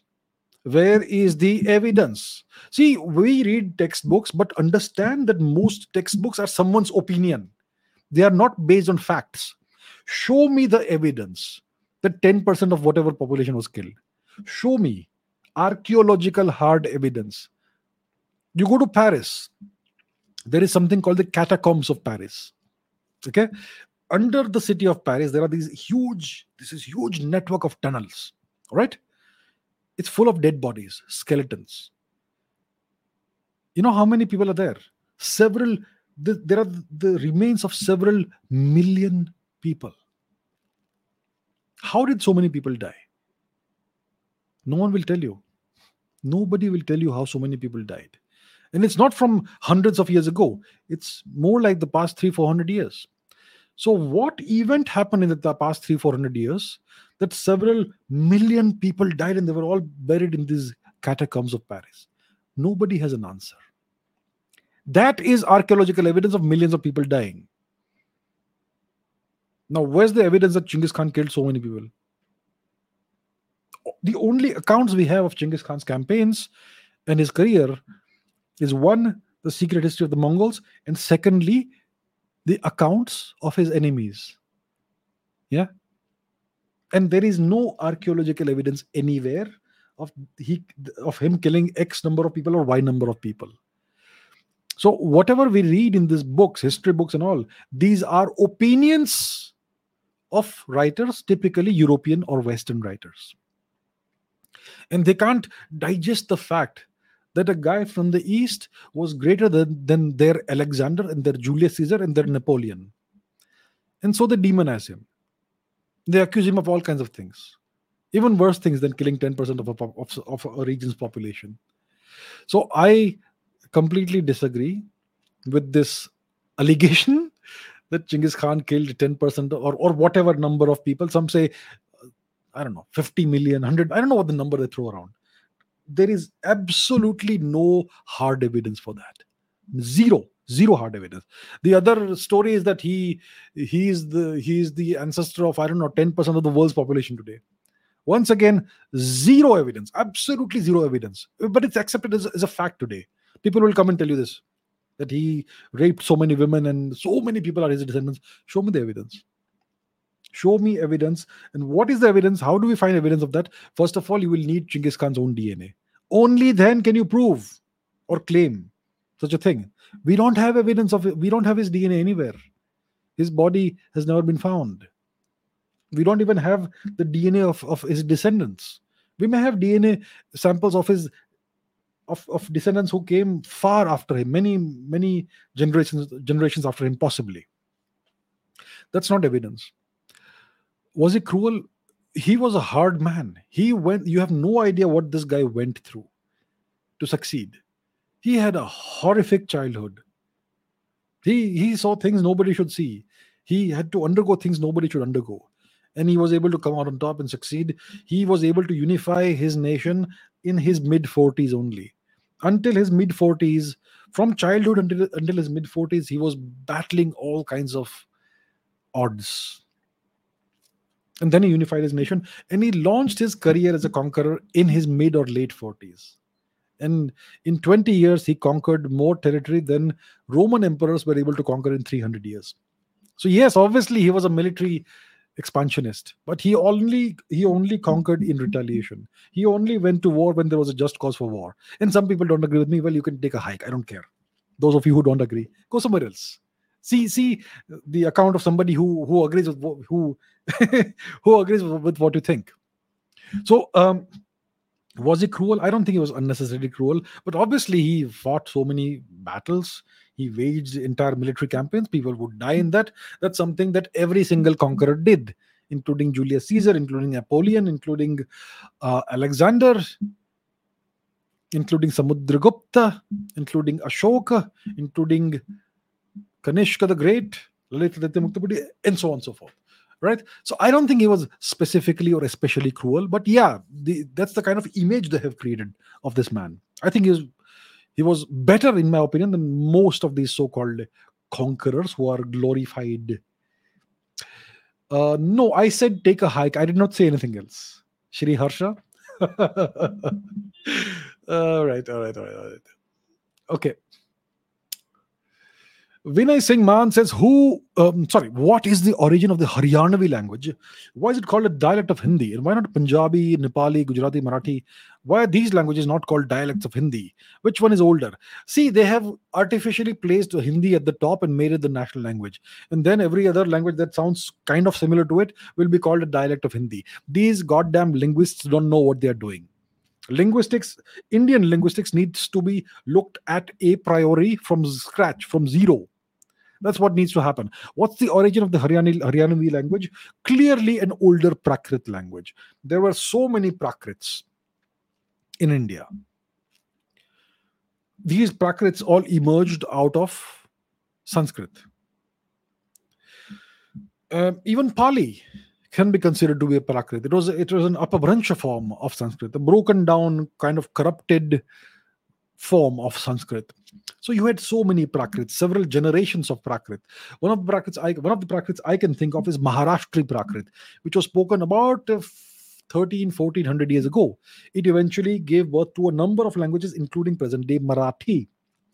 You had an old Gurjari language which gave birth to a number of languages, in, uh, including Gujarati, including Mewadi, Marwadi, etc. And there would have been other Prakrits that gave rise to languages like Punjabi, Haryanavi, etc. Yeah. So we don't quite know because our historians, once again, have not done this work. They have not delved deep into the linguistic history of India. The Romani people speak various Romani dialects, which are I would say most closely related to Sindhi, uh, uh, Rajasthani, and Gujarati. That's an interesting linguistic path that the, the Romani languages have taken. So there is so much research that can be done in India. Indian linguistics is a gold mine for linguists, but they will not touch it because they have certain agendas so my my point is that we don't quite know what's the origin of the Haryanvi language. Why don't we? Uh, I would like to go and visit the University of Chandigarh, and, uh, and and speak to some history professors there, you know, eminent historians, and ask them this question. Do they have an answer? They will not have any answer because they've not been doing anything. They will only open a textbook and read out of it, and they'll tell you, "Go and study this." And that's the some of these things will be in the exam at the end of the year. That's unfortunately how our academicians have been extremely low standards in India. That's why I keep telling you all please raise your standards. Don't accept mediocrity. 95% of our academic uh, you know members of the academic uh, system are are mediocre to to be kind to them to be kind so um so so why is Punjabi not a dialect of Hindi? You know, all of these languages they took various different paths, you know, and they had different ancestral Prakrit languages, and most of and all these Prakrit, Prakrits came out of Sanskrit. So Punjabi sounds very different from Hindi, doesn't it? Nepali sounds kind of different from Hindi. Gujarati and Marathi they sound different from each other and from Hindi as well. Gujarati and Ma- Marwadi sound very similar. Gujarati and Sindhi sound quite similar. Marathi is kind of the, the kind of it sounds more like Sinhalese actually, Sinhala. Marathi and Sinhalese seem to be connected in some strange way. So it's it's a fascinating thing, you know, Indian linguistics, but we don't have the answers because and, and the thing is, I personally perhaps may be capable if I apply myself of doing this research, but I can't fight every battle unfortunately i can't. I can only pick and choose certain battles. I have one lifetime and i can only do that much so much in that. So that's why i, I don't know. I can only tell you what what knowledge is available to us and the origin of the haryani language. Unfortunately we don't know which older language it came out of. So there we are. That's where we are today. But yes if you are in in chandigarh or, or somewhere around there please go to the university of chandigarh or any other university and find one of the eminent historians there and ask this question please ask this question and let's see what if they have any answer i can guarantee they have no answers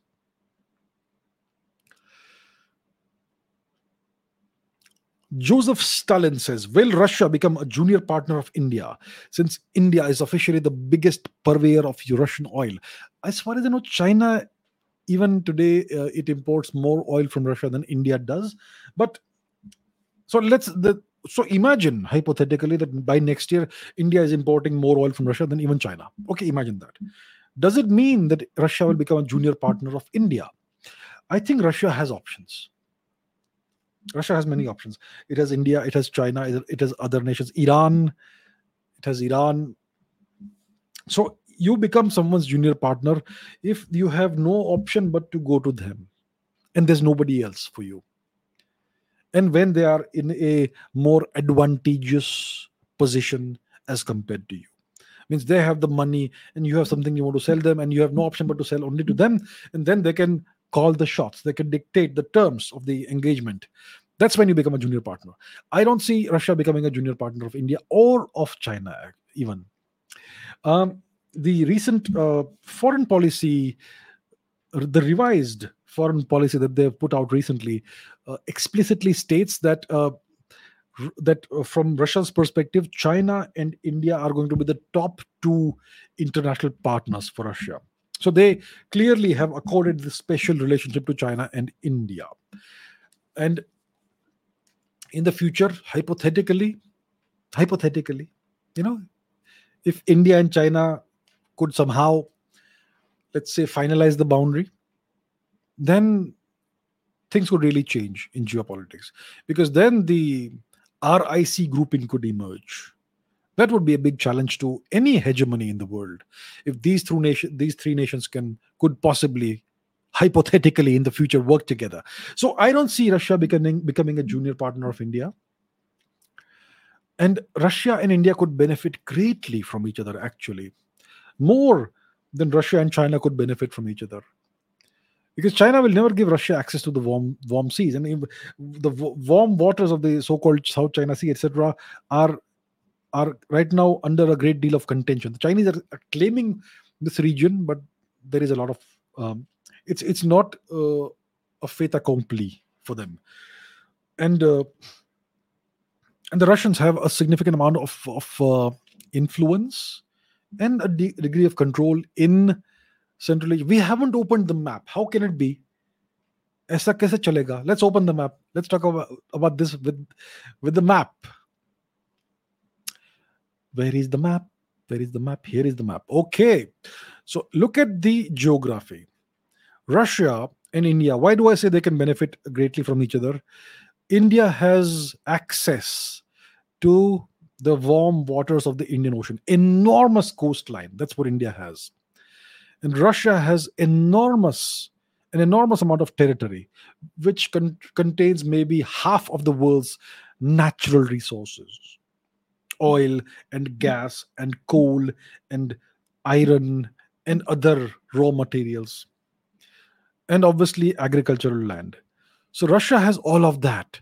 But what russia lacks is access to a warm water port Vladivostok is not a warm water port.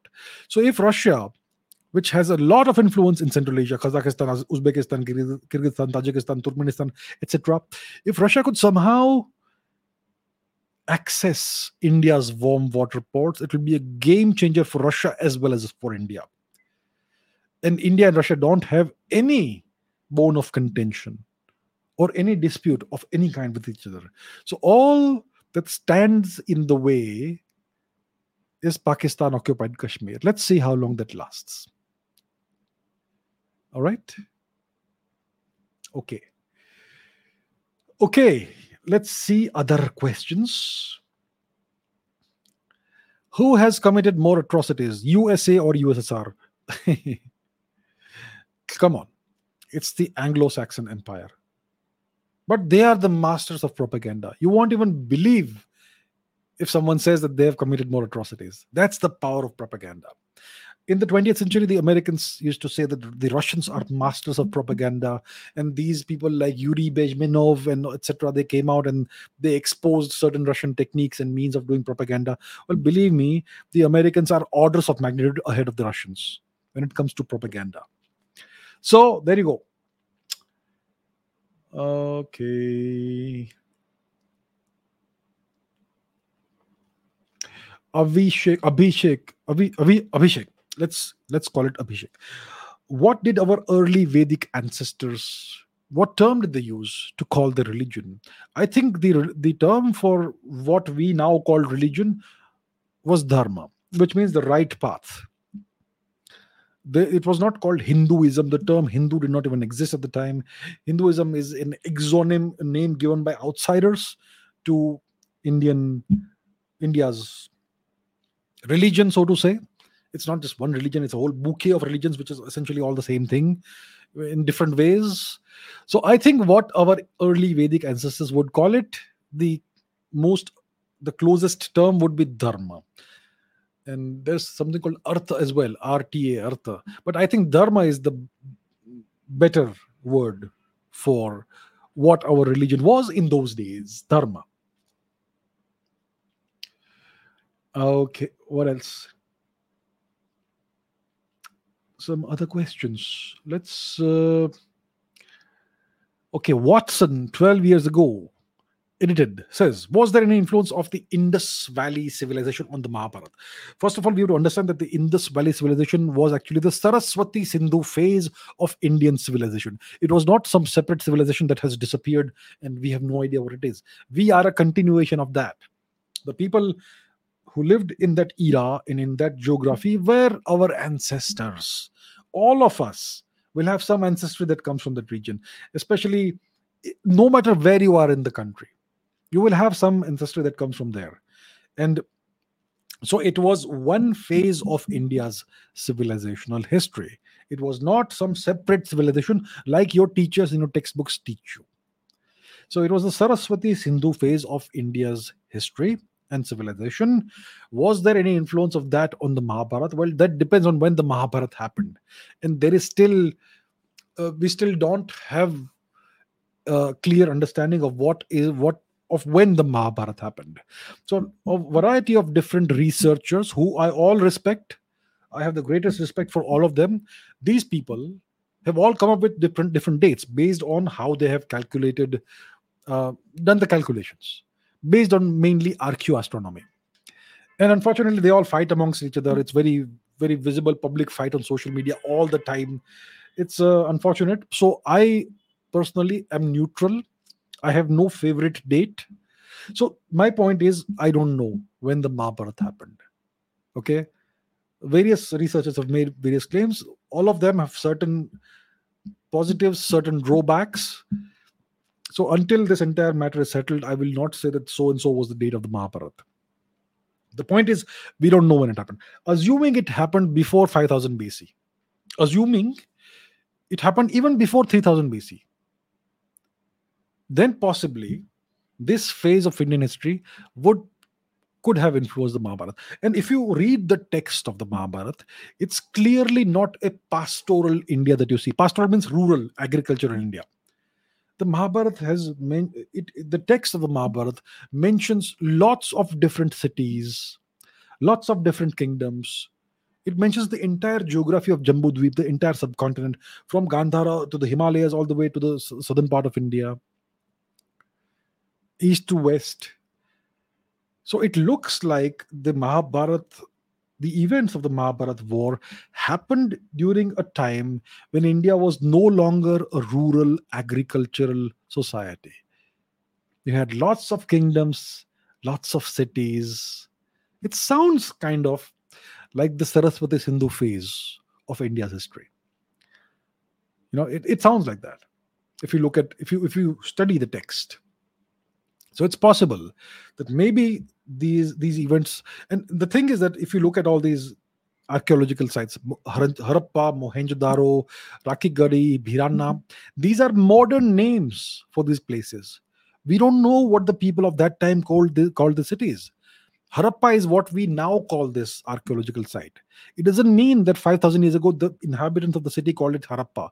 I am sure they did not call it that. They would have called it with some other name which we have lost same for uh, Mohenjo-daro. It's it's a Sanskrit, it's a it's a Sindhi word for a mound of the dead. The people of that uh, who lived in the city in its peak or even in its in its infancy would not have called it Mohenjo-daro.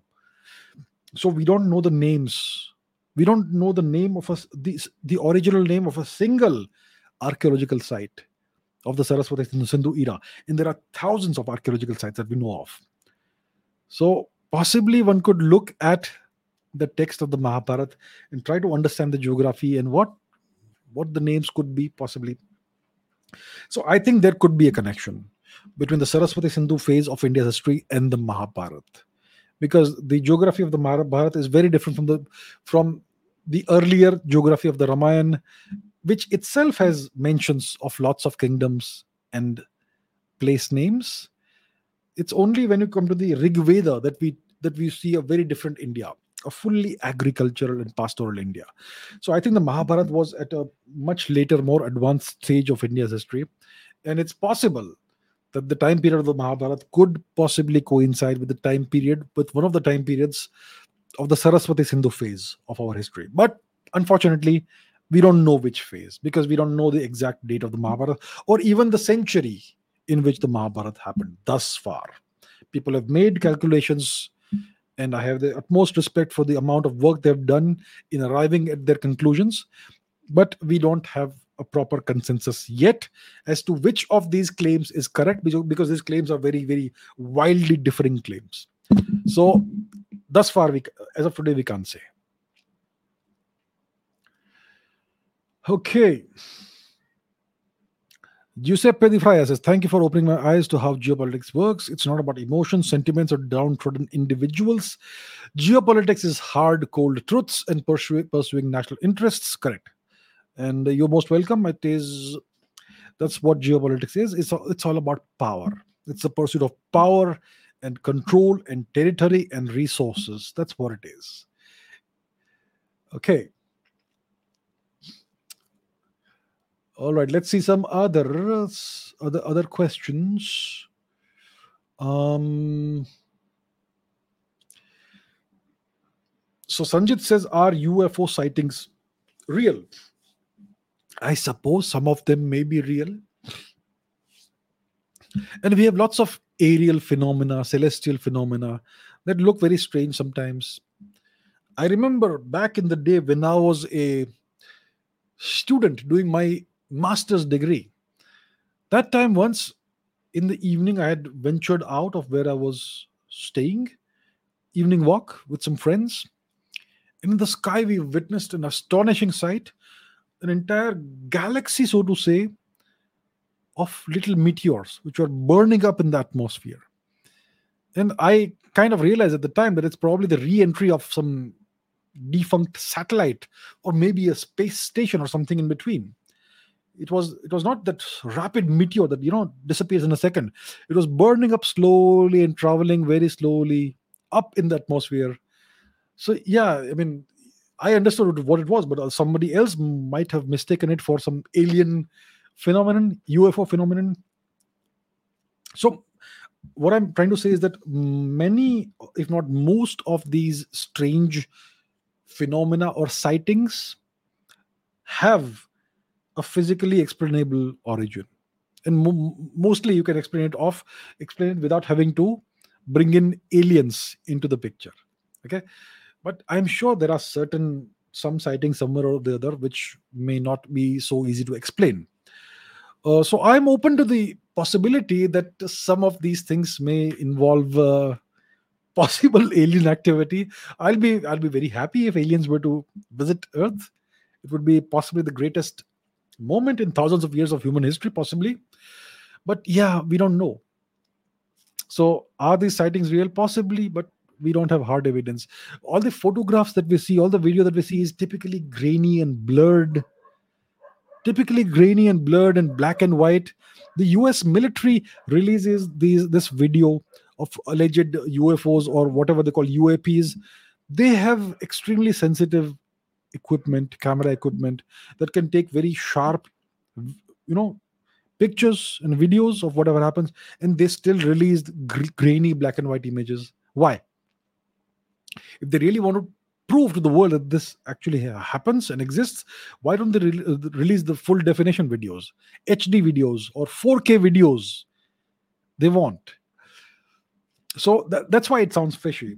I have not seen even one such video or photograph that truly astonishes me and, and stumps me. and I'm not able to explain what it is. You know, it's always blurry, it's always grainy, it's often black and white, and it's often something that you can that you can you know spoof using uh, photo manipulation, image manipulation software. So, so the answer is in the absence of evidence. I, all I can say is I don't really know. Maybe some of it is real, but I have not seen any evidence of that. Okay. Um. What else? What else? What else? Abhishek Dayal says, Why did monarchy go extinct in the world? Well, if you look at the UK, it's a monarchy. They have a king. King Charles is the king, the second Charles of all time. His mommy was the queen. So you have a monarchy in the UK. Look at Saudi Arabia. They have a king and they have a crown prince, Mohammed bin Salman. Look at the island of Tonga. They have a king. Do you know where Tonga is? Uh, let's go to the map. Tonga is in the South Pacific. You know where India is. Let's go eastwards and southwards. We cross the equator, go south of the equator, go east of Australia. Australia. You have New Caledonia. You have Fiji. And southeast of Fiji, you have Tonga. The capital of Tonga is Nuku'alofa. Shall we find where it is?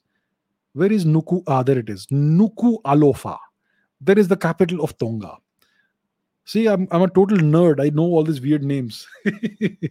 Nuku Alofa. So, this little nation state in the South Pacific has a king. I don't remember who the king is, but yeah.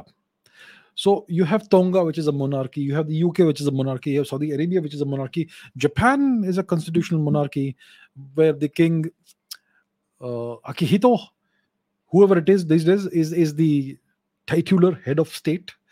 Uh, you have various monarchies in Europe which still exist, and of course you have an empire, the Anglo-Saxon Empire, which is ruled by God knows who.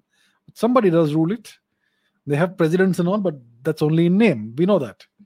So you have empires. You also have the Chinese Empire, the Chinese Communist Party, which is a new dynasty. China always goes through dynastic cycles. Dynasties rise and fall with a period of complete chaos in between. So the CCP is a dynastic cycle. And the current emperor is Xi Jinping. So, you know, you can give it whatever name you want. You can call it a democracy, you can call it a constitutional this or that, but you have monarchies today. And you do have empires as well. India, obviously, is a nation state that is what it is today. So India is no longer a monarchy. We have abolished the monarchical, the the the the kingdoms that we used to have. In my opinion, many of these kings and kingdoms and queens they actually did much better for India than the post 1947 certain regimes did. But yeah, that, that's just how it is. So so that's how it is so it's not really extinct it seems to be extinct it's made to look like it's extinct but it's not really extinct Star Lord. Star Lord says, were Ahoms Hindu before they came to India? The Ahoms, uh, see, today the people of Assam are not pure Ahoms. They call they, they're called Ahoms, but the a certain they have a certain amount of ancestry. They see the people of Assam today have very mixed, so to say, ancestry. They will have some ancestry which is which has a significant affinity with the people of Bengal, some ancestry which with affinity to the people of Odisha, some affinity which is some ancestry which is which has more affinity with the other states of far east India like Manipur, Nagaland, Tripura, etc. Some ancestry which is closer to UP, Bihar, etc. That sort of thing, and some ancestry which is Thai, Thai ancestry. Map again. Where's the map? So the Thai people are an ethnic group, ethno linguistic group that have given their name to Thailand or Thailand. Some of them also live in northern Laos. And the Yunnan province, which is currently temporarily part of China, has historically been a Thai region. The people who live there are not Han Chinese, they are the majority are Thai or Dai, D A I or T A I. Now, some of these people in the past, sometime in the past thousand or so years, some of them migrated into in, what is now uh, Assam in India. And they eh, obviously assimilated into the population that already lived there. And their descendants are the group that are now called the Assamese people. And historically, they were called the Ahom people, the Ahom kingdom, and all that. So the question is these people, the Thai people who came to India at that time, were they Hindu when they came to India? They were most likely not Hindu. They clearly were a polytheistic people. They were neither Buddhist nor Hindu. You know, if you if you want to make a distinction, they were definitely a polytheistic people, just like how the northeast, the far east of India used to be before the Christianization of the region. So if you look at the various peoples of what we call Northeast India. Uh, actually, the, it should be called the Far East of India. Before the Christianization of this region, which was artificially done by the British and then by Mr. Nehruji, uh, the peoples of this region all had polytheistic belief systems. Uh, there was animism, which is spirit worship. There was nature worship. There was uh, ancestor worship, and uh, other gods and goddesses. So the, the, there were these entire pantheons of gods and goddesses and such like. So the Thai people also had the same thing. And they came into India and eventually it became the Ahom people. So that's how history uh, happened. That's how this entire process happened. Aditya Davda says, Why are there so many civil wars in the Middle East and Africa? well you have to ask yourself who is which who is the major power in the middle east and who is the major power in africa once again let's go to the map so when it comes to the middle east you have uh, you can call it the middle east or you can call it uh, west asia whatever you want to call it. The major power in this region is the united states of america. Okay they have typically the you can see all these straight line borders over here which were drawn by the british and the americans in the first half of the 20th century. And in the past 70 80 uh, years it is the americans who have been the major power here and if this region is in turmoil you have to uh, ask yourselves how that happened the Middle East is always in crisis. Why is it so? Who creates these crises? And now that the American influence is declining in this region, why is the Middle East stabilizing? Why are Iran and Saudi Arabia shaking hands now? In case some of you watched my podcast with Velina Tchakarova, she herself said this that US influence in West Asia or the Middle East, whatever you call it, is declining and the region is now stabilizing. I think one leads to the other. One has clearly led to the other. The stabilization has happened because US influence in this region is declining. And their interest in, is declining because they no, no longer need Saudi oil. Similarly, ask yourself who is the major power in Africa? So, when it comes to Western Africa, much of it is, you could say, still de facto colonized by France. And when it comes to the remaining nations in Africa, many of them are very strongly under under US influence right and these nations have propped up lots of dictatorships in africa for the past 70 80 years at least ever since colonization officially ended more or less but they have kept these Africa in, in turmoil, in strife. And they have also done lots of regime change operations. When somebody comes up, see, you know what happens in Africa? What happens in Africa? Africa is being used to produce consumer uh, crops for the West. So all these nations in Africa, they have so much fertile soil. They have such wonderful resources. Yeah. But none of these African nations grows rice or wheat. They grow exotic crops like coffee. Coffee.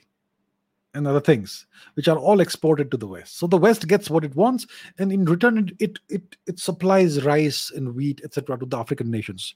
And God forbid some African ruler decides, president decides that we should now stop, you know, growing cocoa and all these crops and start growing rice and wheat for ourselves. Something happens, and this guy gets knocked off. So because African nations don't are not allowed to grow their own crops, they're always forever dependent on the West for feeding their people. And if they implement certain policies that the West does not like, the West can starve them on demand. And there are these nations in Western Africa which all use um, the French franc or various African versions of the French franc, which are printed in France, and the French take, you know, they, they charge money for printing the currency. So Africa is still colonized, and that's why it is because of the malign influence of the West that there are so many civil wars in middle in the Middle East, in Africa, and why Africa is so deeply impoverished despite being so incredibly resource rich. There are nations in Africa that are they produce enormous amounts of gold, but these nations have zero gold reserves. So where does all the gold go? Ask yourselves. Colonization has never ended and the West is still destroying these nations. Understand these things. Your history teacher will not teach you any of this. Most likely, your history teacher doesn't even know about this. And if they know, they will not teach you. Why? Ask yourself. Why? Because they want to fool you. They want you to live in a make believe world and not understand how the real world works. Anyway, Chiching says, Do I diet?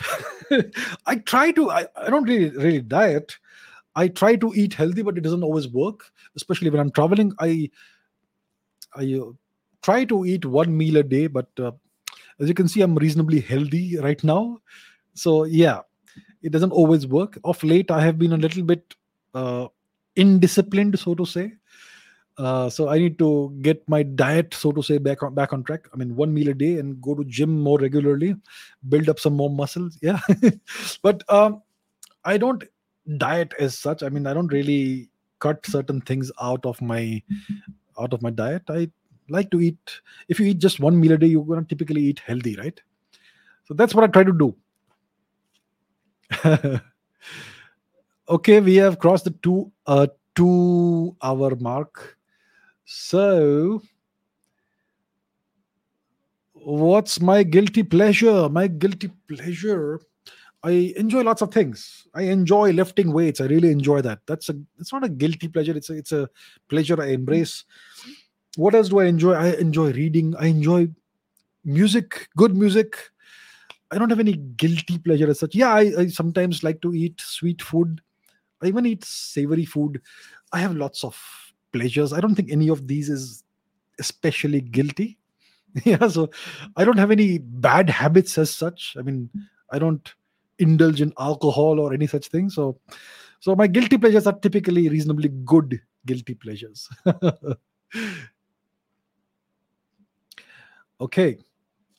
Yes, Martin says, do not eat sugar. I agree. Sugar is not good. Sugar, essentially, if you take it in sufficient quantities, it starts acting like a poison. So it's not something the body needs. It's it's nice it tastes good that's why we all like it but yeah i agree do not eat sugar as far as possible. And sugar takes different forms. You eat bread bread it gets converted into glucose in the body. It's the same thing as eating sugar you know? So people I, I have known people who diet so they will drink tea but not put those two sh- uh, teaspoons of sugar in there but they will eat bread they will eat pasta they will eat all kinds of other garbage so that so I used to ask myself, what's what's the point of, of, of not putting those two teaspoons of sugar in your in your tea? So yeah, I agree. Do not eat sugar. Sugar is is not something that we need. It's not necessary. Of course, if you're healthy and fit, you can eat sugar. But yeah. But overall, don't. Um Dr. Jayashankar Suprabhati says, if dowry system isn't Indian or a Hindu custom, who brought this system in our nation? Is it the British who inherited this, just like they integrated uh, their caste system into the Indian society? Look, in India, we had Jati and Varna. It's been there for a very, very, very, very long time. But this system of four divisions, the system was created by the British. We had Jati Varna. We have always had this. But this system that we have today, that when we any when when somebody is born, we have to fill in the birth certificate, write a certain caste, one of these four divisions, that has been created, institutionalized by the British. Okay, so you have to identify forcibly as one of these four divisions. The Jati Varna system is way more complicated than that and way more nuanced than that. The British could not wrap, the, wrap their little heads around that. So they oversimplified it and created this four division system. Read what Megasthenes had to write, the Greek ambassador to the Mauryan court. He said there were seven classes in India. So it's not. So the, this is this is a f- foreign system that's been force fitted on Indian society, and unfortunately now we all identify with that. Yeah. Now dowry, this word dowry, you know, that's a foreign word we always had this custom this tradition that when a girl becomes gets married her parents give gifts to her so that she can kickstart a new life. What's wrong with that? All parents love their children. All parents love their daughters. When their daughter traditionally when a daughter gets married she goes and becomes part of a different household right? That's how it, it's always been traditionally. So and and the boy she's marrying the guy the young man she's marrying also is starting a new life you know. We had these four ashrams these four divisions in life um, brahmacharya ashram then i forget the names i apologize but you, you know what it is right? Uh, so when you enter the second phase of life the second 25 year phase of life when you uh, live a family life and all that parents typically give gifts to their children. And mostly to the daughter because she's going to a different household. So it's been a custom, a tradition in India for thousands of years. But it's never been something that you demand and you expect that I want 73 refrigerators and three color TVs and 24 cars and five kilos of gold. That nonsense is way more recent. In that, I think that that is something that's emerged in the past thousand years of India's history. The millennium of humiliation, when society was totally uh, under siege and it could no longer function the way it had evolved for thousands of years. So I think some of these deficiencies and defects crept into Indian society in the past thousand years. To truly understand Indian society, we have to look at how it was before the foreign occupation of India, but we don't have any record. So that's the conundrum that we face. So, uh, so to wrap this up, it's always been an Indian custom to give gifts to one's daughter when she goes to a different household. There's nothing wrong with it. What's wrong with it? It's a wonderful thing. There was also the concept of Stridhan. That's a whole different thing. But yeah, it's connected to this. So it's an Indian custom, but it's not never been a social evil. Eh, how the way it's become in recent times. I'm not saying it's it's everywhere, you know. But some people had this unfortunate tendency to demand certain things from the family of the girl who is a, who you've arranged to marry your son. That's that's unfortunate and that's not how it should be. Okay. Okay. Ashish says what do i think about osho? I think osho was a very interesting person very interesting person. I've not really read his writings and all that. I've not really researched him in deep in in depth. But i think he was a very interesting person. I think he was very sharp. Obviously there are lots of controversies associated with him.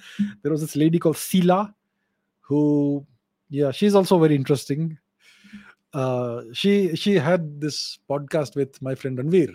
So that's uh, that's interesting. that was interesting. Yeah.